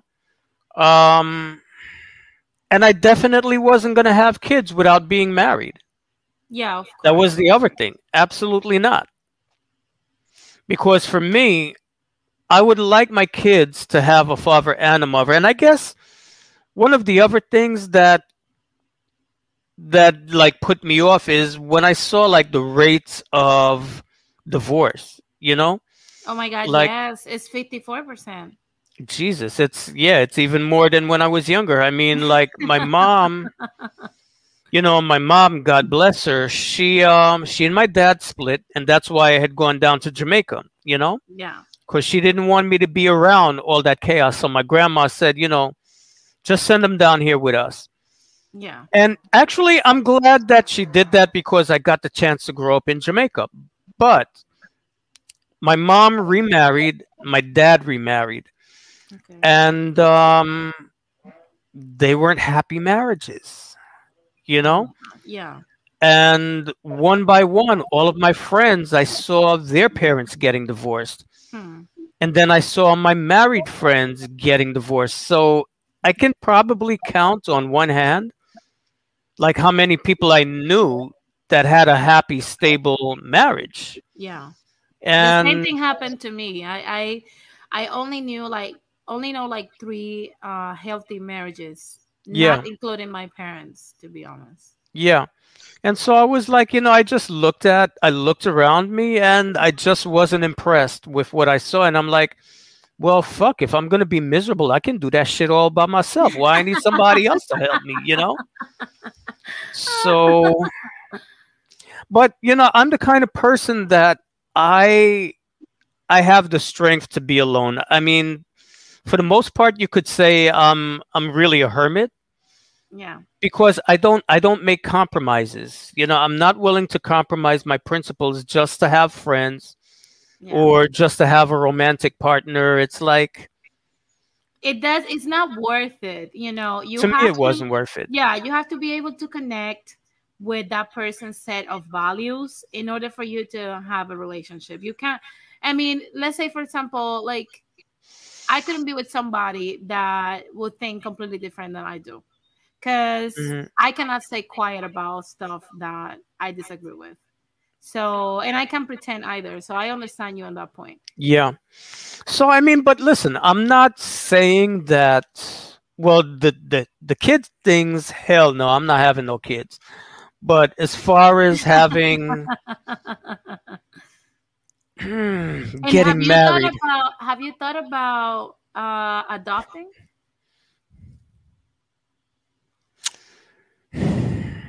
It's popped into my mind, okay. But I wouldn't want to have a kid, like even adopted, like, you know, and just be a single parent. No. But what if you were to marry? Okay, so if I were to marry, first of all, let me get through my schooling and get myself settled financially first. Yeah, yeah. And then I'm going to need a lot of therapy. Okay, I'm just being honest with you. Listen, I'm going to need a lot. It's only been in the past year that I've began to entertain the thought of being romantically involved with another human. Yeah, yeah. I'm really bad. I mean, but I think we're all scared to bring another kid, but I think the people that are scared about this responsibility make the best parents. Really? So maybe I'll make a good parent. Who knows? Yeah. What do you think, Jose? What do you think? Okay, well, there's one thing. I always wanted to have children, but the thing is, in order to have children, you have to have a good companion. Yeah. And unfortunately, I have not been blessed with a good companion. I mean, I was married, but the marriage did not last long. It was not a happy marriage. But whoever gets with me is going to have to accept me for what I am, okay? And I have to accept her for who she is. I mean, I do have a certain way of looking at things. I do tend to have what people consider conservative family values. And I'm not saying I'm better than anybody else. I'm just simply saying what I am. As far as having children, there's always a possibility, but I'm 58 years old. And God's going to have to give me the grace and the strength to raise children. I mean, let's keep it real. Raising children, it's a major task. Mm-hmm. But when you get to be my age, you're pushing 60, okay? And then you have to deal with the terrible twos. Yeah. Then you deal with when they go to kindergarten. And then heaven help you when they reach the teenage years. Oh yeah, that's a whole different ball game right there. Why are you guys so scared of the teenage years? It's not that, okay. It's not that I'm scared. It's just that teenagers tend to rebel a little bit, and some more than others, because they're not kids, but yet they're not adults either. And they think that they know everything when they don't. I mean, look at me. I'm 58 years old, and there's still a lot of stuff I don't know. Yeah, but don't you think that comes because they're also the, you know, pre-show to adulthood? It's possible. It's possible.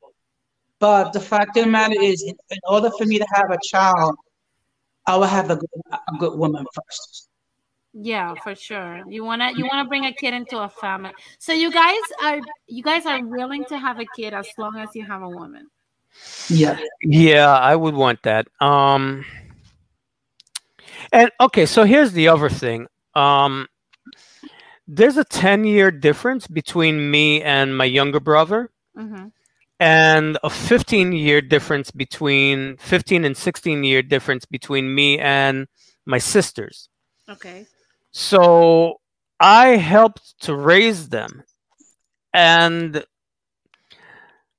I was terrified. I mean, I know what it is to be a parent because I helped to raise them, and I also know that fear that you have that, you know, something is going to happen. You know, you fear for their safety all the time. I mean, God, I remember when they got to the age where they were able to climb out of the crib. Oh, my God. I was the worst at that for what my parents tell me. Oh, Jesus. I was the worst. Like, I will let myself hang from the crib, and then as soon as I can touch with my toes the floor, I will let myself fall. And they will not know how I got out of the crib. Yeah, that is like when you see kids doing that, that is the scariest thing ever. It is. You know, and I would worry about them, like, you know, if they're going to hurt themselves. I remember my little brother mm-hmm. almost killed himself. Oh, I'm sorry. Because, okay, you remember the old TVs, right? Yeah. Those big fat things, right? Yeah. Oh, yes. So I had the TV. It was in my room. I had a TV. It was on the stand. And he kept kicking the damn thing, and it'd be stop, stop, stop. And he wouldn't stop until he fucking broke the thing, and the TV, like, fell dead on. I thought he was dead. Oh, wow. Oh, my God. It was like... And then you worry when they go outside to play, you know, like, Jesus Christ, the stress. And then when he grew up, and the kind of company that he was keeping in the streets, you know, mm-hmm. in the 80s when crack was king. Yeah. It's like, listen, for people who are parents, hats off to everybody who's a mother out there. Happy Mother's Day. You yes. fucking earned it. That's another thing that I wanted to say to all the mothers that I have in the chat. Mother's Day is coming up. I already sent my mom her gift, right? Because I listen, she's in Puerto Rico, but happy Mother's Day to all of you, and shout out to all of you. If well, you have kids and they're still alive, hats off to you. If you didn't kill them yet, you deserve a freaking medal. Oh, so that was the other thing. It's like I felt like I already raised kids, so it's like, nah, I'm good. You know? Well, in my case, I'll be visiting my mother's grave this weekend, so, and this is going to be the first Mother's Day without my mom. Oh, wow. Oh, I'm sorry, Jose. If you need someone to talk to, you can reach out to me. Well, yeah. you know, and I apologize for bringing it up. It's just that, you know. No, don't worry about it. No, because like I said before, you know, my mother played a huge role in the type of person I am today. And when my mother was hospitalized last year, I was the one that took her to the emergency room. Unfortunately, due to the pandemic, I couldn't go with my mom to the ER. Oh my God. And then what happened was she was amputated in her left leg twice. Wow. And then she developed a massive stroke. Oh, wow. And then she went home to be in hospice care until the day that God took her home. Oh my God, that's wow. That's I'm really sorry, Jose. You know, mm-hmm. Yeah. That's really tough. That's why I said I think I'm going to do, by the way, Sunday, an early stream for Mother's Day where we can share mm-hmm. Thoughts about our mother, especially if our mothers are like in other countries, our mothers pass away. You guys can all tune in. It's gonna be Sunday early morning, so that we can share like a Mother's Day special. So you're all welcome. I appreciate it, and in fact, this Saturday will be first time visiting my mother's grave since Sefino, because I just couldn't, bring it, to the point when I'm able to see the grave, because there are days when I actually break down in tears. Yeah, well, it's still a year. Yeah, it's still. This is gonna be 2 years for me. Oh, I'm sorry to hear about that. My mom, she went on her birthday. Oh, wow. Yeah, and but hey, mom is with me. She's in the kitchen right now. She wanted to be cremated, so. Oh, okay. She's her urn is there on the ancestor shrine, and I see her every morning. I give her candle and her cup of coffee, But it's a feeling that you can't listen. There's no words that you can put to something like that other than to say it's a vacuum. And then the sad part was 6 months prior, my oldest sister passed away. Oh wow, you got a double whammy. Jesus. Yeah. Not a good double whammy. Wow. But definitely a tough one. But okay, at the risk of sounding preachy, God is good. And He helped me to deal with all that, with passing of my oldest sister, and then my mother, and in my family, I have visited seven funerals. 3 of my brothers have passed away. My oldest sister passed away. Both my parents have passed away, and one of my nephews. And what it taught me is to value each day. And well, I mean, my mom, she had a massive stroke. She was in a nursing home. I was really trying hard to get her out. And she had a second stroke. And, I was helping her to rehabilitate again. And I thought that maybe I had like 5 more years with her. And she had the third stroke, and she just didn't want to. She wanted to leave. After she had that third one, it was when I realized her. I saw her the day before, because I would go and visit her every day. I moved her out of the nursing home that she was in, which was. I'm glad she didn't die under their roof, because I think I would have really lost my mind if she did with that place, because they had even took me to court because they were trying to take custody of her away from me. Oh, wow. And she was in Harlem at it's called Isabella in Washington Heights. Mm-hmm. So I was doing my clinical training at Harlem Hospital. So I'd go see her like in the morning before I went into the hospital, and then after I finished my rounds. And she, at that point, she had lost her sight. And she just, when they stop eating, they don't want to be here anymore. Yeah, for sure. Mm-hmm. But I saw her the day before, because I would always go and I would like comb her hair like every week. And she was just trying to get out of her body. She just didn't want to be here anymore. And that's when I realized that, like, I had to stop fighting and I had to let her go. And I prayed that night. I said, okay, God, you know what? I let her go. I realized that it's time to stop fighting, and I let go. And I think she must have heard that prayer, because the next day was her birthday. And I went to go see her, and like 10 minutes before I got there, she left.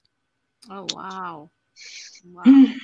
I'm glad that I had gotten her into, Blood Moon Isabella was a really good place. I'm glad that I had gotten her into Isabella, because She had the most beautiful attendant working with her, you know, and I couldn't have asked for a better, more loving person to be with her than that. So, but it was rough, you know. It's like I said, it's that kind of thing. It's the only way you can explain it. It's like a vacuum. It's like if you have a missing tooth, you can't believe that it's not there anymore. And I see my mom's picture every day, and I look at it, and I just can't. Even though I got her urn right there, you know, it's like, I know that's not my mom. That's just, you know, her ashes. Yeah. You know, that's not her. And I can't believe, like, looking at her picture, like, I can't believe my mom. I mean, she used to be all up and down 170th Street every day. And we would talk on the phone with each other every day. And even when she was in the nursing home, you know, like every day, not a day went by that we didn't talk to each other. And to wrap my head around that, you know, I can't just pick up the phone and talk to her or go visit her. It's unreal. Wow. And I mean, like I said, it's tough to hear this, because for us that our mothers are still alive, sometimes I feel like we do stuff that we don't appreciate them when they're here. Yeah. And true. It's nice to hear from you guys and see like what you guys are going through, so that we can make, you know, certain changes that we need to do to actually appreciate our moms while they're here. Absolutely. You know, and like, you know, Jose was saying, it's like, you just never know when that time is. I didn't think my mom was going to, even after she had that third stroke, I'm still strategizing, okay, what are we going to do to get her back? You know, I'm like all the things. The only regret that I have is that I didn't just like let go and just spend more quality time with her, because most of the time that I was with her, it was like therapy session. I'm like, yeah, I'm going to get you back in shape, you know? And I wish I had known, so I could have just sat and hugged her, you know, just be there and just put my arms around her and just be with her, you know? Yeah, yeah. So, yeah, that's, but, you know, it's like, you know, getting back to the topic of kids, you know, it's all these things I take into consideration. My mom, she really sacrificed for me, you know? And so that's why I take having kids very, very seriously, because of the type of mom that my mom was. Okay. You know, and I wouldn't want my child to have anything less in quality than what my mom gave me. And it wasn't easy. You know, there was a period where me and my mom, we didn't talk for like almost 10 years, you know? Yeah. But I will say, to her credit, you know, my mom, she was stable, middle-class woman with a career. She made sure, like, first of all, we didn't even have to grow up in the Bronx, but she was so afraid of driving that she had to live nearby, because she worked at Lincoln Hospital. So that's why we were still in the Bronx. But she made sure that we knew that there was a bigger world outside of that, you know? So she was always taking us on trips, picnics, traveling, you know, like she wanted us to know that there was a bigger world, that you know, and more possibilities. More than just the Bronx. Yeah. Exactly. So I look at that, and then I look at other kids that I grew up with and my friends who had, you know, kids when they were teenagers, and looking at the quality of life that they had. And I'm like, a kid deserves better than that, you know? So that's my thing. It's like, I really take it seriously. And then when I became a school teacher and I saw the consequences of these teenage, you know, these teenage pregnancies, no, it's like I was saying today, like earlier in the stream, the teenage pregnancy it's literally, it's like I said, it's not a death sentence, but your life will not be the same. Yeah. Your life will never be the same. You will have to work twice as hard to get stuff accomplished. It will not be the same. Let me add Radical. He's here to join us. Somebody, does somebody has YouTube in the background? I'm getting some like feedback. Not me. Okay. Hi, Radical. What's up? Hey, what's going on, guys? I know I just joined in. I probably didn't even catch half of the things that you guys been talking about for like 2 hours now. But I just wanted to say that these women are a bunch of bandit patri. No, let me stop. No. What do you think about the subject of? Do you think us Latinos are having kids too soon, and how does that affect us from being financially stable? Well, to be honest with you, I don't know the statistics of Latinas nowadays having kids too soon. I don't know. Maybe you probably did some homework on that. By any chance, would you be able to? 80. It says out of all the teen moms, 2 out of 3 are Latina teenage moms. Oh, okay. So basically, we're 75%. Gotcha. So we're further with hell. The thing. What I will say is, I believe. Let's be honest. I believe the religious culture in our households have a lot to do with it. Also, the mentality of, not wanting to either abort also has a lot to do with it. Again, I'm not here to preach, her right, her choice. I'm not whatsoever. That's on you. But to be honest with you, I don't think a 14, 15, 16, 17, or 18-year-old girl should have the ability to have a kid that's not when they don't even have their life stable yet. You know what I mean? Yeah.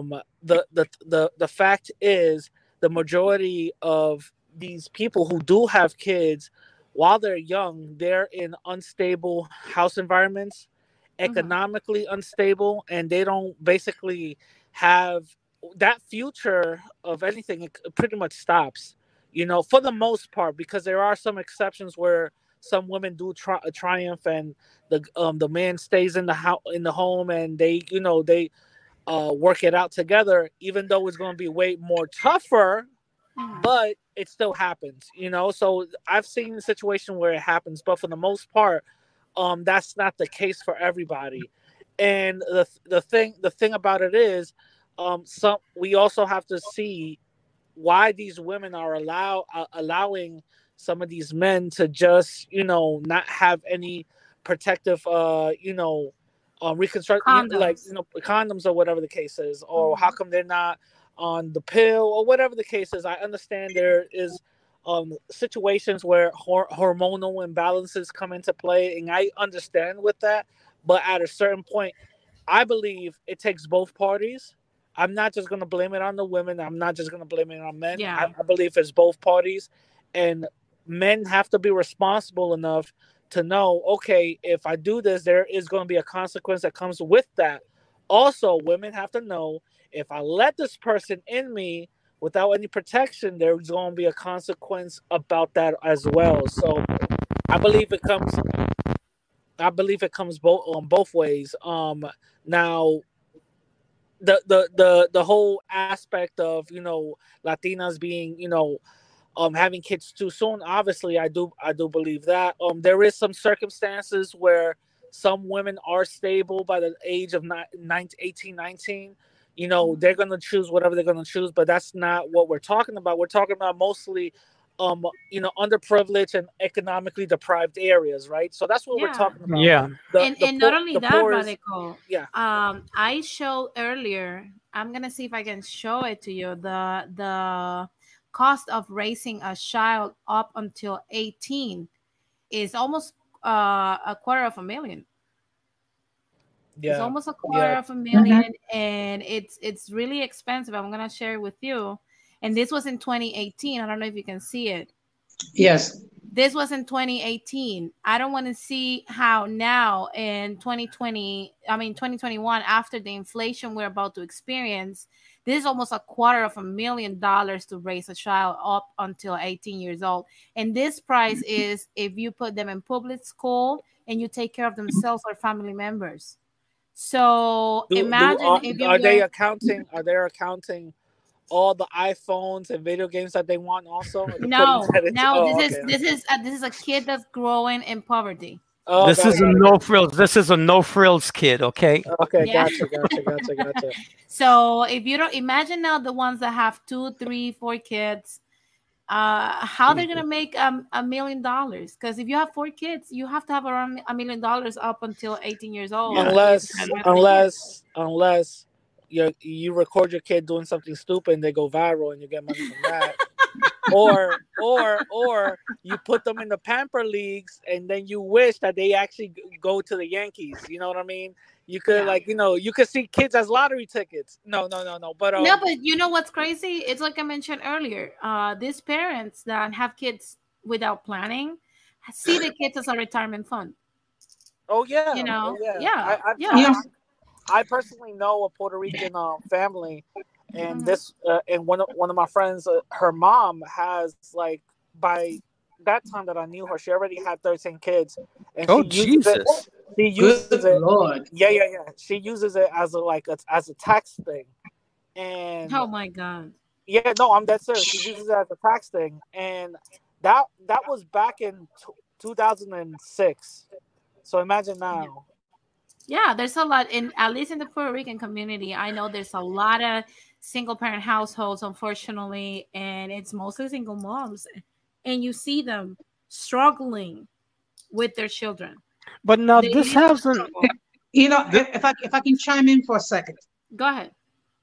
I mean, as I was talking about earlier in the stream, because before I was working for the city, I worked in foster care for 5 years. And unfortunately, it's sad when you see a situation when you have young girls like 14, 15, whatever, 16, 17, whatever, you know, they get pregnant and then they're not able to take care of these children and they end up going in foster care and then trying to, you know, bring home the point that those who think about becoming foster parents, they have to take, you know, they have to be mindful of what they're doing. You know, these children that enter in the foster care system, they have a lot of baggage to have to deal with, a lot of rejection, hurt, low self-esteem, and not even counting the children that have been physically abused or sexually abused, because unfortunately, you know, some of the women are not so careful with the people that they date. I mean, these children go through a lot of emotional damage. Yeah. Mm-hmm. And not only that, I'm going to say something as a piece of advice, right, for younger people than me, either men or women, right? If you're a man and you're young, you're still in your 20s, you're not financially stable, you don't want to have children without a plan, simply because we've seen many young men having 2, 3 baby mamas. By the time they're 30, they can't keep up with their lives. Mm-hmm. Okay? Yeah. This is going to destroy your life because child support doesn't play.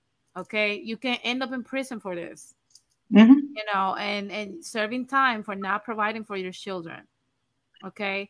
And for the woman, please, we know already, you know, in our young ages, if you want to have a kid, I'm no one to judge you. Have the kid, but at least look for a 30-something-year-old dude or a 40-something-year-old dude that's stable, and have the kid with them so that they can provide for the kid. Because if you look for somebody your age, most likely, unless they're a trust fund kid, they're not going to be financially stable enough to provide for the children. So there's nothing wrong with having a kid in your 20s. Just know with who to have it. Have somebody, like I said, in their late 30s or their early 40s that's more financially stable, and then you can have your kid in your 20s. Why we're not thinking about this as a solution? Why are we having kids by 22-year-olds that still work at McDonald's? That doesn't make any sense. That's not intelligent. Like, my mom and dad were 24 when they had me. Because those guys have dreams and their mixtape is going to make it, all right? That's why. So what if they're going to be sleeping in their mom's couches? It doesn't matter, whatever. He drives a BMW and there's all He's an entrepreneur. He's an entrepreneur. That's what it is, all right? All he needs is money. All he needs is money for studio time. That's all.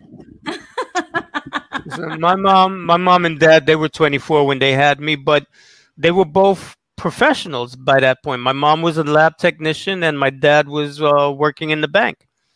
So, you know, they had bought their, but you see, the economy back then was different too. That's the late 60s. Mm-hmm. You know, it was a much stronger economy back then. So they were renting. And they found out that for what they were paying in rent, they could have been paying a mortgage. So they bought their, you know, their own house. And, you know, so when I came along, like, I wasn't even planned. My mom was on birth control and I still came out. Oh, wow. You really wanted to come into this place. You really wanted to come here. If I had fucking known what I was in for. but you know, on a serious note, I mean, one thing that's very expensive is trying to find childcare for children, particularly if you are a single parent. I mean, it's like, it's outrageous how much you have to pay. Yeah, for childcare. I mean, you basically have to be on welfare to get free childcare. Mm-hmm. Yeah, and that's crazy. I mean, that's crazy. And not only that, the quality of the childcare you're getting. That's another exactly thing. I don't know if you guys are reading the comment section, but people are talking about the abuse daycares. I don't know if you guys remember the teddy bear that was like a nanny cam that was given to the kids. Or put somewhere to see the nanny, and we saw like a lot of nannies go to jail for slapping the babies or hitting them and stuff.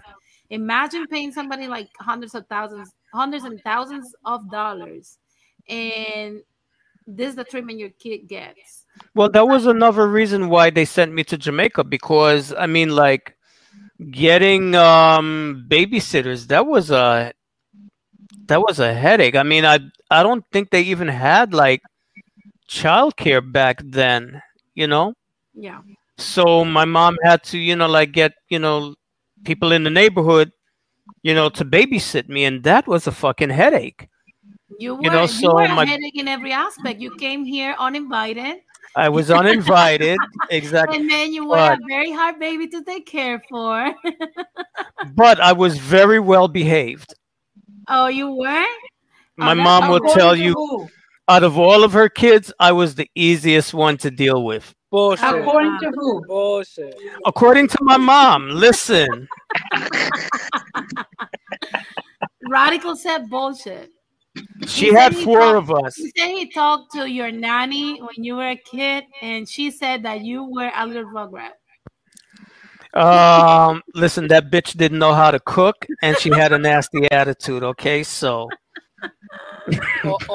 all I'm gonna before I leave, I just want to say a quick story, real quick. I knew a girl in junior high school. She was like around 14, and she was the only girl in that school that was pregnant already. And her boyfriend at the time was 21, and she, you know, 14, and she thought that she made it. That's it. She's going to get married with this dude. It's over, blah, blah, blah, blah.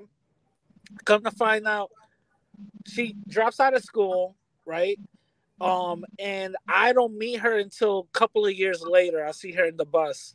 She recognizes me. She already has 3 kids by 2 other guys. Oh, she's a single mom. She's a single mom, and she's still talking about the same old, oh, I'm going to do me, this and this and this. You know, I believe that there's a mentality. There's a mentality that we have to also get rid of. Yeah, there's a mentality that needs to at least, you know, be purged out. Because to be honest with you, I believe that's the American mentality that not all not only the American, but it's just a mentality that, you know, some of the kids get indoctrinated with, saying, no, it's totally fine. I'll still be able to be stable because the government got me. That shouldn't be good enough. You know what I mean? Yeah. That shouldn't be good enough. But that's basically what I wanted to say. Denise, shout out to you. I really like your second live stream. You know, it's really good. And just keep up the good work, you know? Yeah, for sure. I'll be here Monday at 4 Pacific time, 7 Eastern time. So gotcha. Make sure, you know, you tune in, okay? Oh, yeah, Thank you, of course. And I gave you a shout out.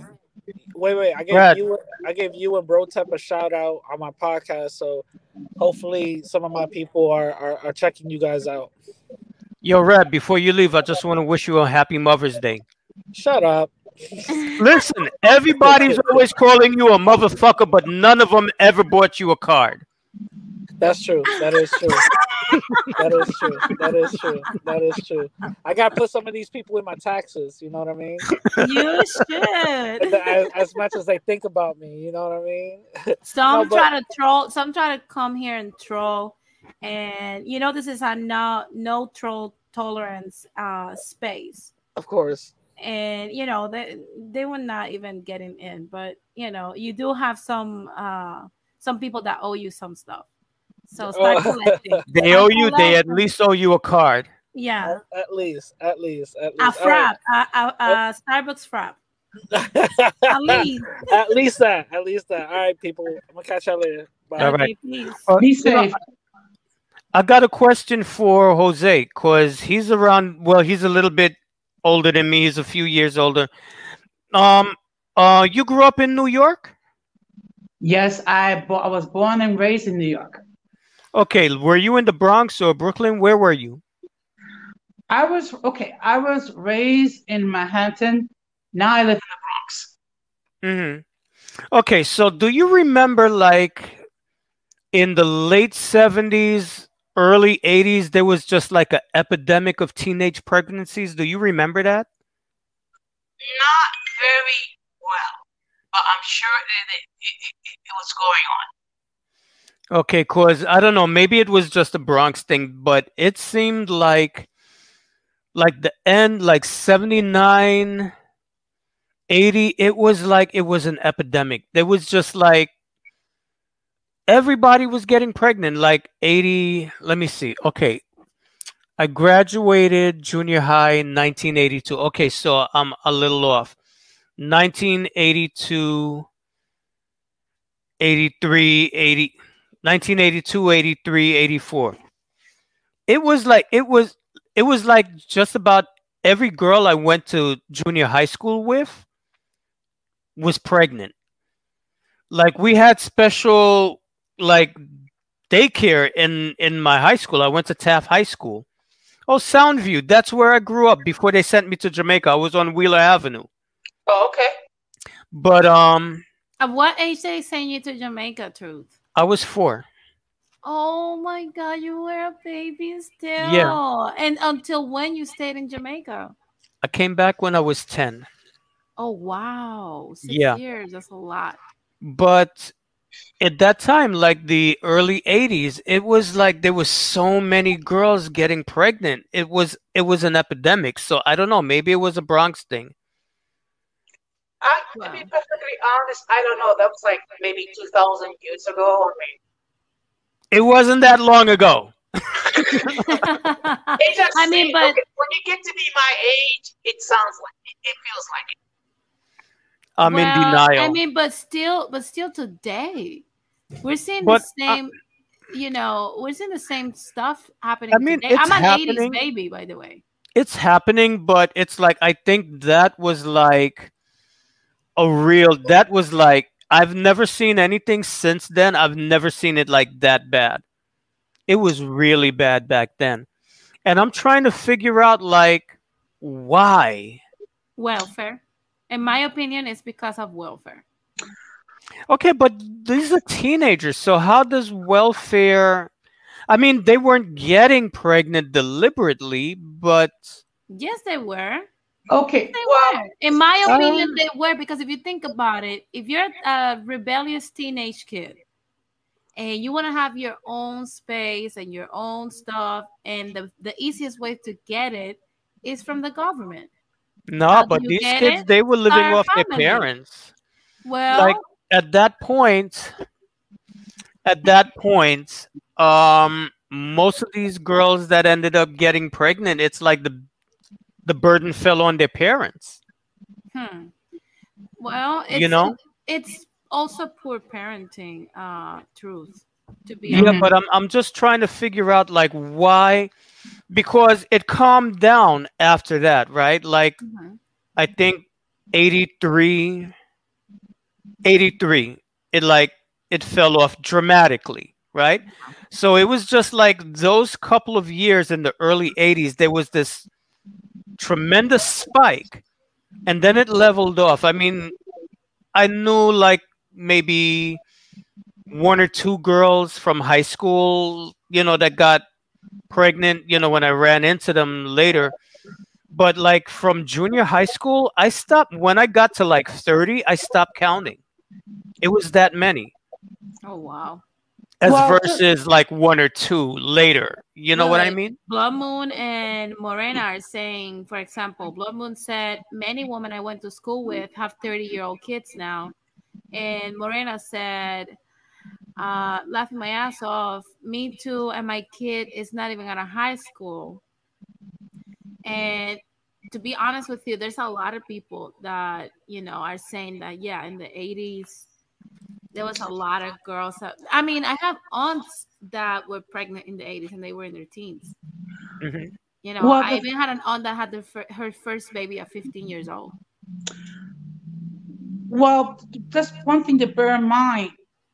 I mean, the baby boomers, I mean, they were in their late teens going into the 70s and the early 80s. Mm-hmm. So when you have a huge population explosion after Second World War, and then you have teenagers, many of them tend to be rebellious. I mean, it does make it possible to have a huge uptick in pregnancies in the late 70s and early 80s. I think that's part of the problem. Somebody has some feedback. No, but seriously, yeah, I agree. This, and today, if you think about it, we're having the same problem. You know, the same problem. It's happening today. We're having a lot of people having, you know, kids out of wedlock, very young, and it's like I said. This, to me, is a problem that will affect more the men than the woman eventually, because even though as a woman you will struggle a lot with, you know, who's going to take care of your child, who's going to help you with certain things, you're going to have to live through frustration on your own, you're the sole provider. At the same time, you still have access to child support or welfare or other things, and people are more sympathetic to help you out. Now, with the men, every time you decide you want to work or do something,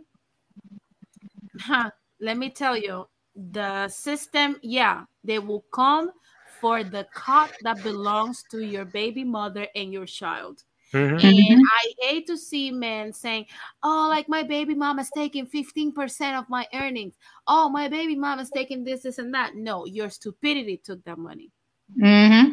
Your lack of judgment when making decisions that are life-changing made that decision for you. It's not your baby mama. It's not your baby. It's you. You know what was one of the other things that prevented me from getting someone pregnant? Just the thought that if I have a kid with this girl for the rest of my life, I got to see that bitch for the rest of my life. You know, I'll never escape. Never. I mean, I remember a girl that I lost my virginity to, and oh my God, I think I would like fucking kill myself if she had to be in my life for like the rest of my life. Oh my God! Would you imagine? Well, in my case, I was about 18 years old when I lost my virginity, and actually, wow, you were good. And actually, I was engaged to her for a while. Wow, oh. You were really good. You were really good. I mean, I was 20. I was 40. But you know. But I had to break up because she was getting to be too clingy, too possessive, overly jealous. God forbid if I was to talk with another female, I could be talking to another female and I could be saying nothing but glowing things about my fiance. She would think I would be sleeping. It's like, I can't be sleeping with all these women. I mean, every woman I talk to, I'm sleeping with them. Oh, wow. And then when I did broke up, she didn't want to let go. Wow. So damn. It's like. She wanted to tie you down, Jose. Look at what Gun of Death 2 said. He said, "I lost my virginity in a staircase. Glad she didn't get pregnant." What? Oh my! Listen, goodness. I lost mine. I was 14 years old, and I was lucky because I didn't know anything about condoms or anything. Oh so wow! I'm lucky that she didn't. You dodge a bullet. You dodge a bullet. My guardian angels were fucking working overtime. Oh, wow. And I think about that like all the time. I mean, she eventually got pregnant like within a year after we broke up. Mm-hmm. She got pregnant.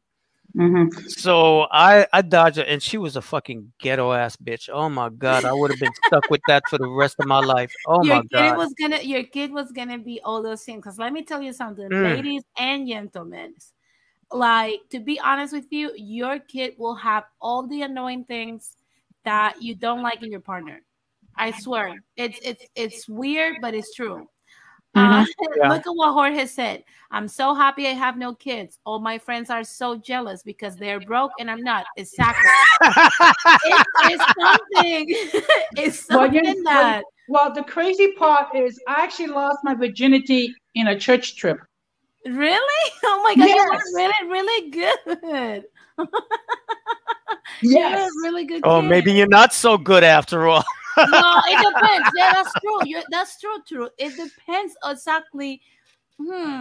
Either you're really, really good, or you were not really, really good. Hey, when I was good. I mean, you know, okay.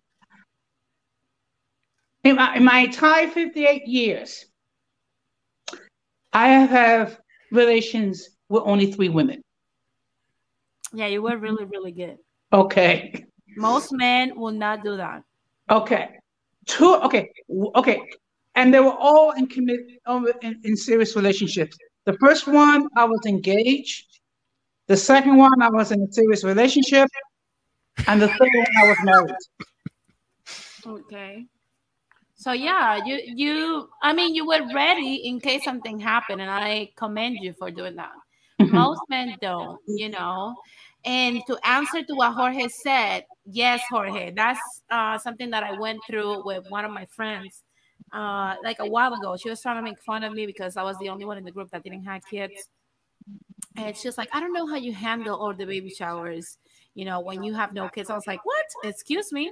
I show up and just get drunk. These are the best parties I have in my life. Free booze? Come on. Like, I don't care about that.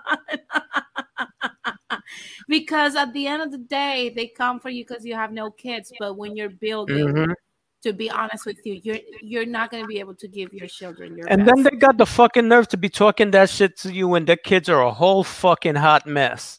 Yes. yes. And not only that, it's something that used to irritate me is that once people have kids, you cannot speak on the phone with them because the kids are always interrupting. And you know, imagine that you have a business meeting over the phone. Well, yeah, how are you gonna deal with kids? It's like I said with COVID-19. What a time to be childless, man.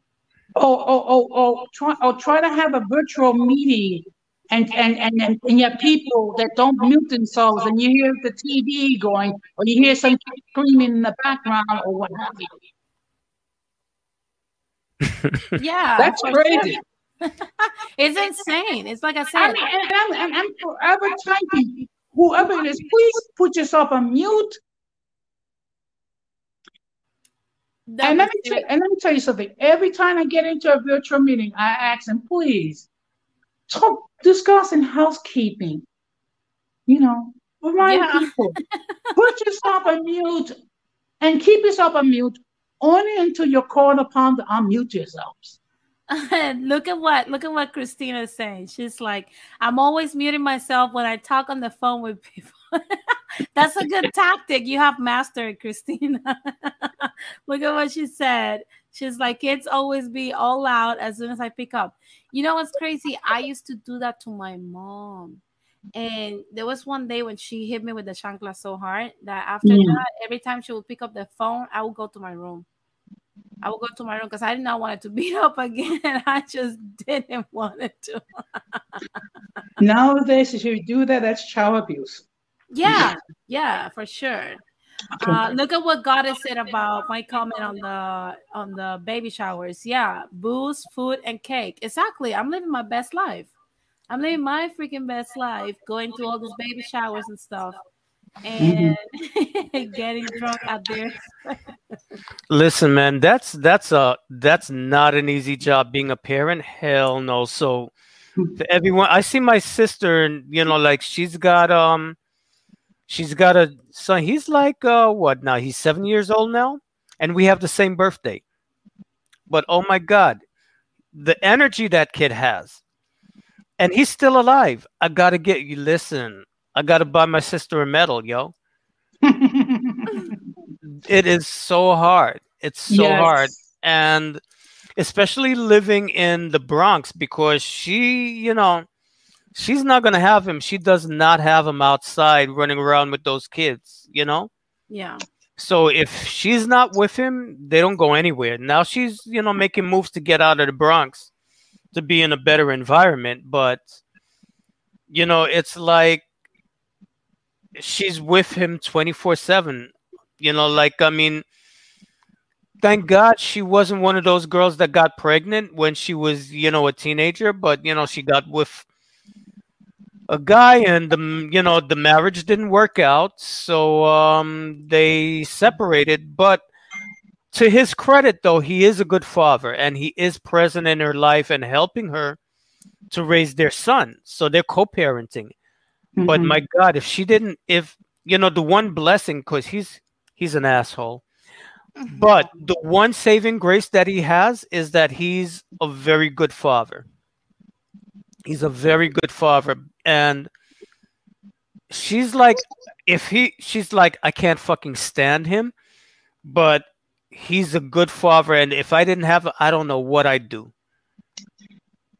Yeah, that's crazy. It's like, I see my sister had her first girl when she was in her late 20s, and then she had twins in 2016. Her life changed. And she was in her 30s when she had the twins. Her life changed completely. I see that woman, she's so skinny right now. Like she can't even eat in peace. She told me, whenever you have kids, you'll never be alone again. Yep. And I mean that. And she's like, I really mean that. You're not going to have that time to relax in the bathroom. You're not going to have time to do anything on your own. You're never going to be alone. Yes, it comes, like Morena says, I'm so glad for the experiences I have as a mother and what's to come. You can beat that. Yes. The experiences are beautiful. I just wish people will have the time and the stability financially to enjoy those things, so that they can take the joy out of the sacrifices they're making on raising these kids. Well, I just want to say that I really further enjoy this live stream. We were able to discuss intelligently, this topic. Yeah. And even when we disagree, we're able to be agreeable. I just want to commend you, Denise, because you really, done an excellent job with this live stream.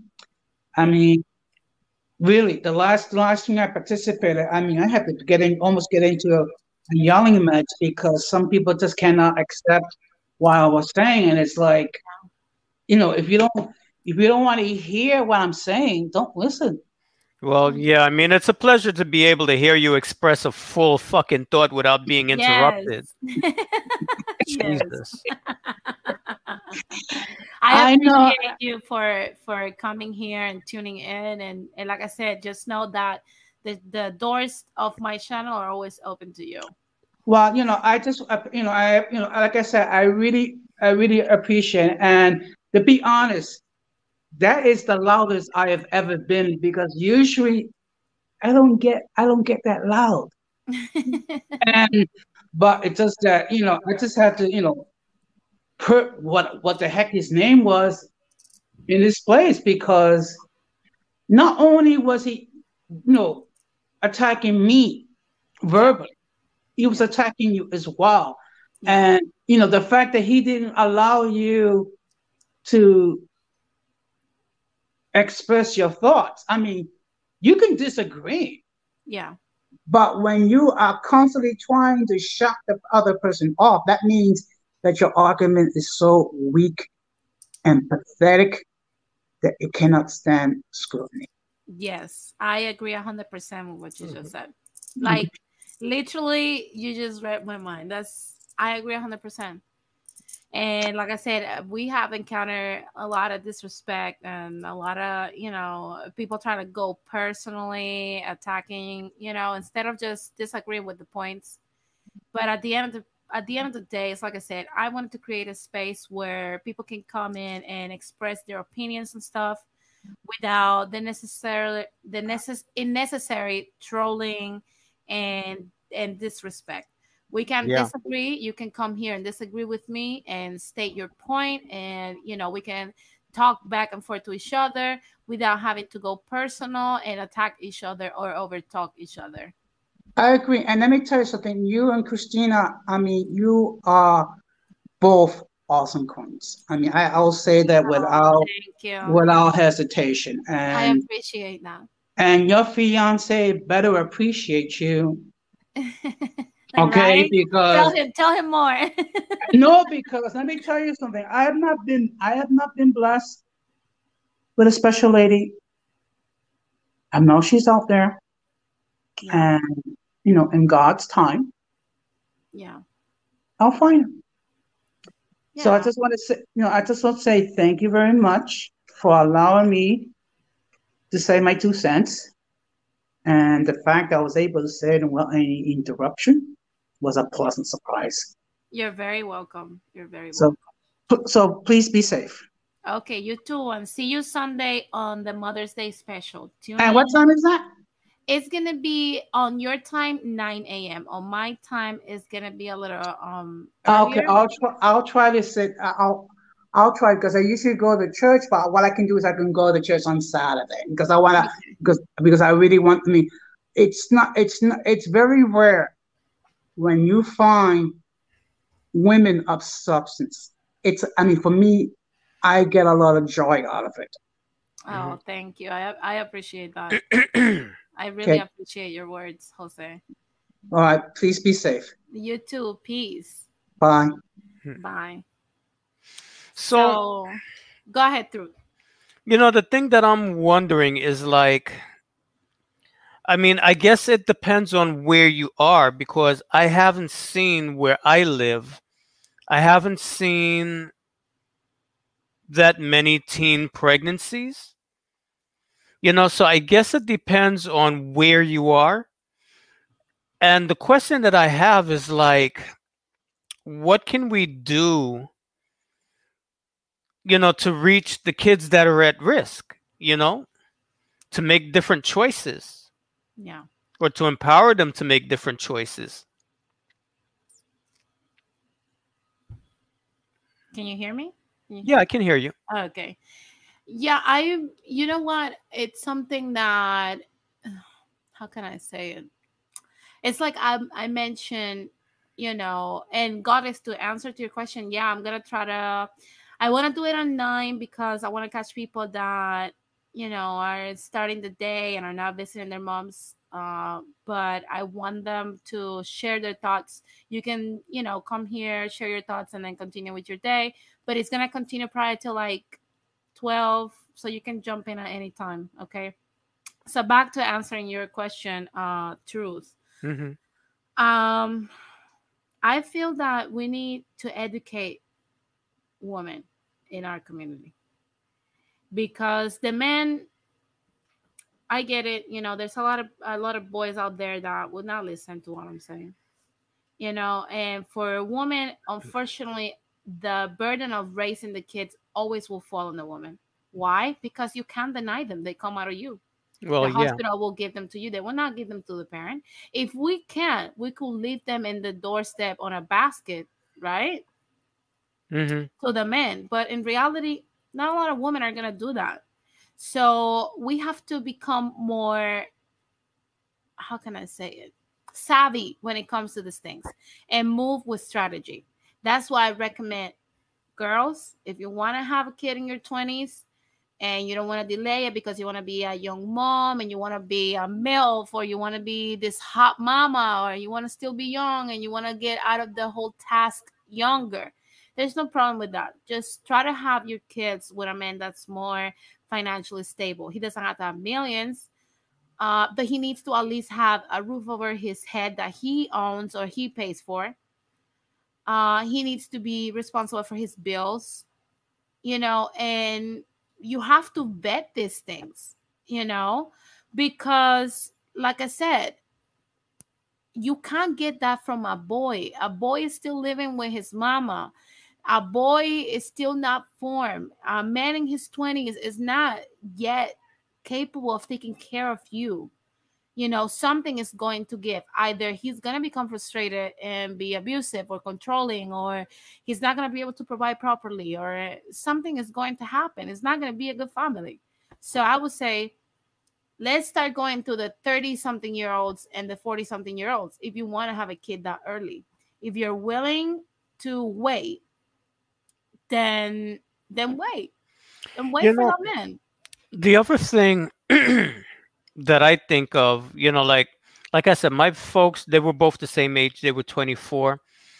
And I think one of the reasons why the marriage fell apart is because they weren't mature enough to deal with the pressures that they were facing, because they had a lot of pressures from his side of the family and like friends, you know.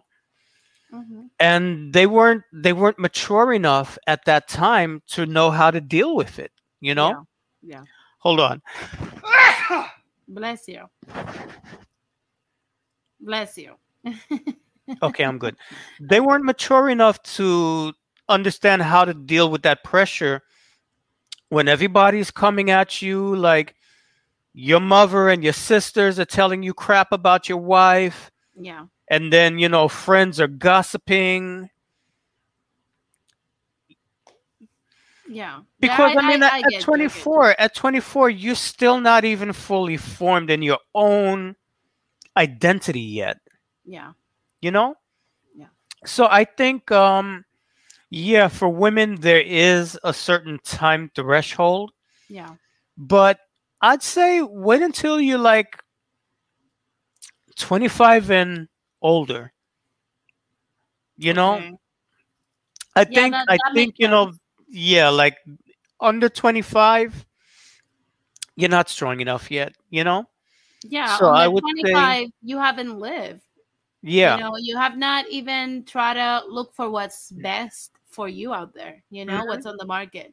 I'm not saying start jumping from guy to guy, ramp up your body count, like, no, that's not what I'm saying. What I'm saying is wait a little bit so that you can travel a little bit more, you know, get more culture, get out of college, you know, so you can graduate and stuff like that. And like, you know, have a little bit more of knowledge about life and stuff so that you don't feel like you missed out on stuff. After 25, yeah, I think that's a healthy age. And I think for guys, we need to start a new culture. I mean, one of the reasons why I lost my virginity at 14 is because I thought, you know, it was peer pressure. I thought that everybody was doing it except me, you know? Yeah. And then Once I lost my virginity, guess what? What? I found out I was the only one. Everybody else. Listen, the guys my age that were talking about how much pussy they were getting, they were all virgins. Oh, wow. And the older guys, some of the older guys that I was trying to impress, because, you know, when you're a younger guy, you're trying to impress the bigger guys. Some of those guys were gay. You know, and it was like I felt cheated. They were all copying. I felt cheated because, you know, like your first time should be special. And it's like I lost it with the first dumb bitch that was willing to just lay still long enough for me to stick it in. You know, wow. I'll never have that first, you know, I'll never have that first moment ever again. You know, it's like it's gone. But, you know, if I had had older people. And, you know, like parents back then, they really didn't talk to their kids about this stuff, you know? No, you were supposed to know. Even now, you're supposed to know certain things. I think my dad was unorthodox and he spoke to me about this stuff. My first condom was given to me by my father. Yeah. So, you know, like I said, my dad, I commend him for that. He knew how to talk to me and keep, you know, there's a lot that we need to do with our boys. And, you know, this even goes back partially to our discussion on, you know, this past Sunday. Yeah. Was it this Sunday? Yeah, it was this. Yeah, I believe it was this. No, it was Tuesday, I believe. Tuesday. Okay. You know, just knowing what it means to be a man, and being a man doesn't mean going around and sticking it into everything, you know, into every freaking hole that you see. Yeah. I wish that I had gotten that message of what it really means to be a man. Yeah. Because otherwise, where you're going to get your messages from? You're going to get it from the media. Yeah. And what's being thrown at us in the media is sex, sex, sex. Everybody's doing it. If you're not doing it, there's something wrong with you. And that's what it means to be a man. So part of the problem is that we don't have the character development. We don't learn that being a man, the greatest part of being a man is having self-control, having self-respect, having the sense of responsibility, a sense of responsibility. Mm-hmm. You know, those are the things that really make you a man. So now we have a culture that's commercialized this idea of rampant sexuality. And now all these women are paying the price for it, because what are they all complaining about? Yeah. They're all complaining about fuckboys. Yeah. But it's the society that we live in that's trained us to be fuckboys. Not only that, exactly. It's many, you see many of these single parent households training the kids to be fuckboys, and even certain families that have the two parents are raising fuckboys. Mm-hmm. Because what are we sold as marketing? Get the hot chick and the hot club and the jewelry and go to nightclub and burn all the money. They do not teach you choices that will make you successful. Exactly. You know? They're not teaching you the skills that are necessary to provide for a stable family environment. Yeah, and that's what it means to be a man.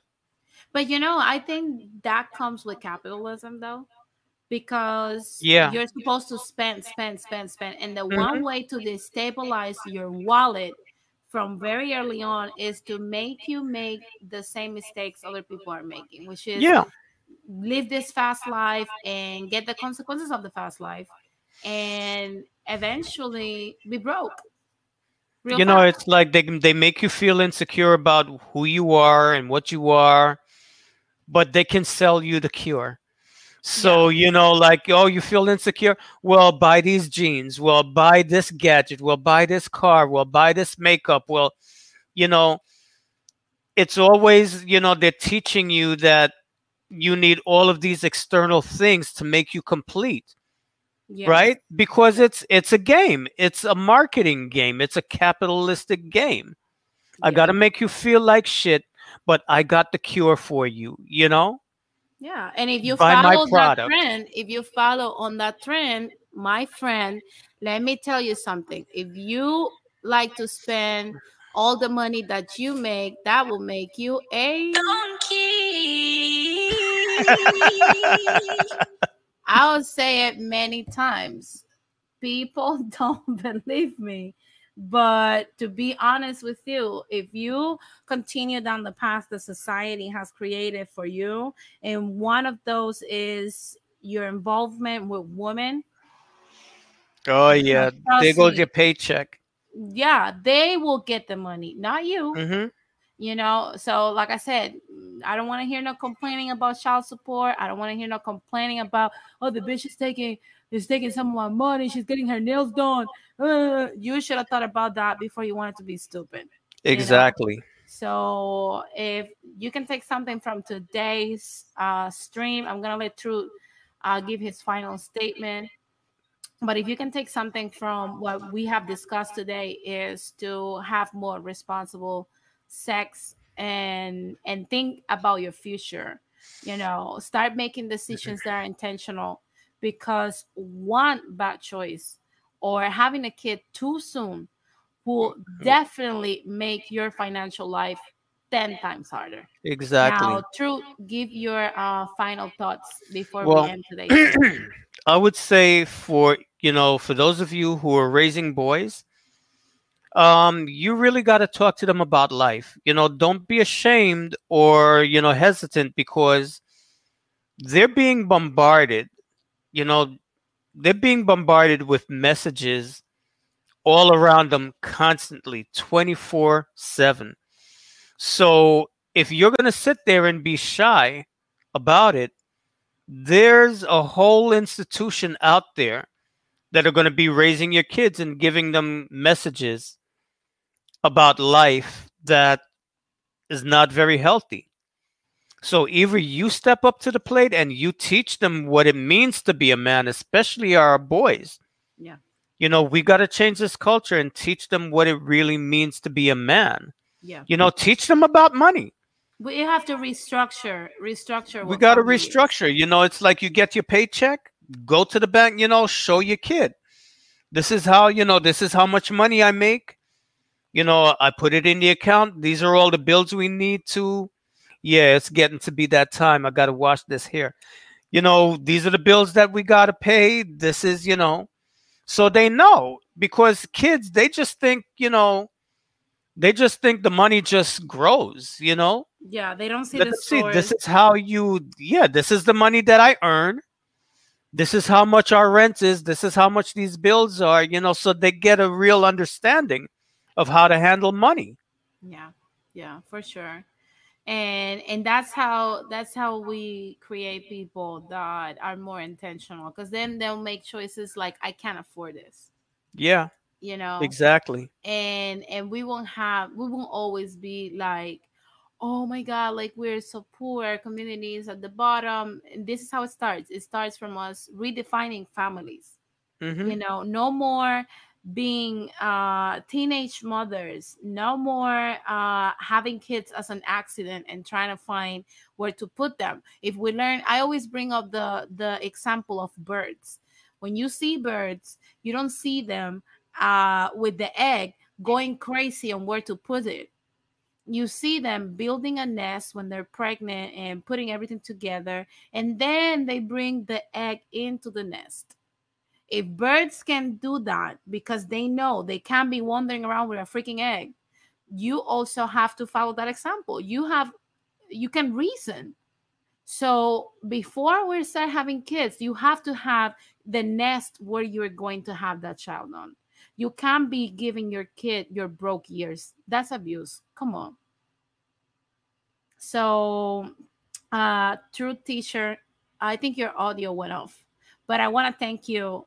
I want to thank you for tuning in.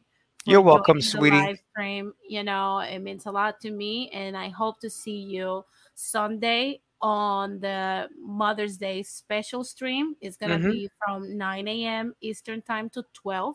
Okay, I'll try to make sure that I'm there. So try to make sure you're there to share anecdotes, to share your experiences, to send a special, special shout out to your mom. Can I share pictures? Yeah, you can share pictures if you want to. It's going to be all about mothers, stuff we love, stuff we wish we still had, foods they made, whatever you want to bring on. It's going to be all about mothers. And I also want to encourage everybody on the chat to tune in Sunday. I'm going to try to do it for 3 hours. If it extends a little bit more, I don't have a problem, because we're going to be sharing everything about our mothers and, how grateful we are to have them in our lives. So thank you very much, True Teacher, for joining me. Mm-hmm. And like I said, thanks everybody for showing up and showing some love. Like, subscribe, donate to the channel. Mm-hmm. And like I said, don't miss our live shows every Monday. This Monday was an event that I did not plan. One doesn't plan to have a medical emergency, but usually our live shows air Mondays at 4 p.m. Pacific time, 7 p.m. Eastern time. Also, the regular shows air on Thursdays at the same time, 4 p.m. Pacific, 7 p.m. Eastern time. I'm working on making a third day. Well, you're going ham. Yes. I'm working on making a third day, because I realized that there's a lot of subjects that need to be addressed financially, and that we make, these decisions every day. And I want to share with you guys as soon as I can, but I'm still working on it. So just know that at some time it's going to be announced. But for now, like I said, Sunday at 9 a.m. Eastern, 6 a.m. Pacific time, I'm going to be here live sharing experiences with my mother. You can bring your pictures, your anecdotes, the recipes, whatever you want. If you just want to talk about, stuff about your mom or just shout out to her, you can make sure that you actually join our live stream. And like I said, until next stream, until Sunday, I will say good night to all of you, and thank you for tuning in. Virtual hug to you, Blood Moon, and to everybody else. And thanks for the support. Peace. All right. And I'm going to be dropping a very special video tomorrow, like around 3 o'clock. So you all check my channel out. And Truth, if you can, drop your link on the comment section. Oh. So your channel. So that I can highlight it, so that people can actually. Okay, give me a second. Let me get there. Okay. So in the meantime, like I said, thanks everybody also for wishing Melanity Knight a speedy recovery on his oral surgery. Like I said, he's still recovering. He can talk, but he cannot eat. So if he's a little cranky today, or you saw him a little irritated, he has not eaten in 4 days because he cannot eat anything solid. So forgive him. Okay, Denise, where do I find my channel's link? I think you have to go to your channel, and you know what? Let's do this, Truth. I will go to your channel, get the stream, link it in the description box below. Okay. So that people can go to your channel and join your stream. You said tomorrow you're gonna have another. No, it's not a stream. It's just a very special video. It's not a stream. Oh, I saw the preview. That is true. You guys want to go. You guys definitely want to go to that tomorrow. What time, True? Oh, wait a minute. Here's the link. Hold on. Okay. I'm gonna set it to drop at, I guess, 3 o'clock.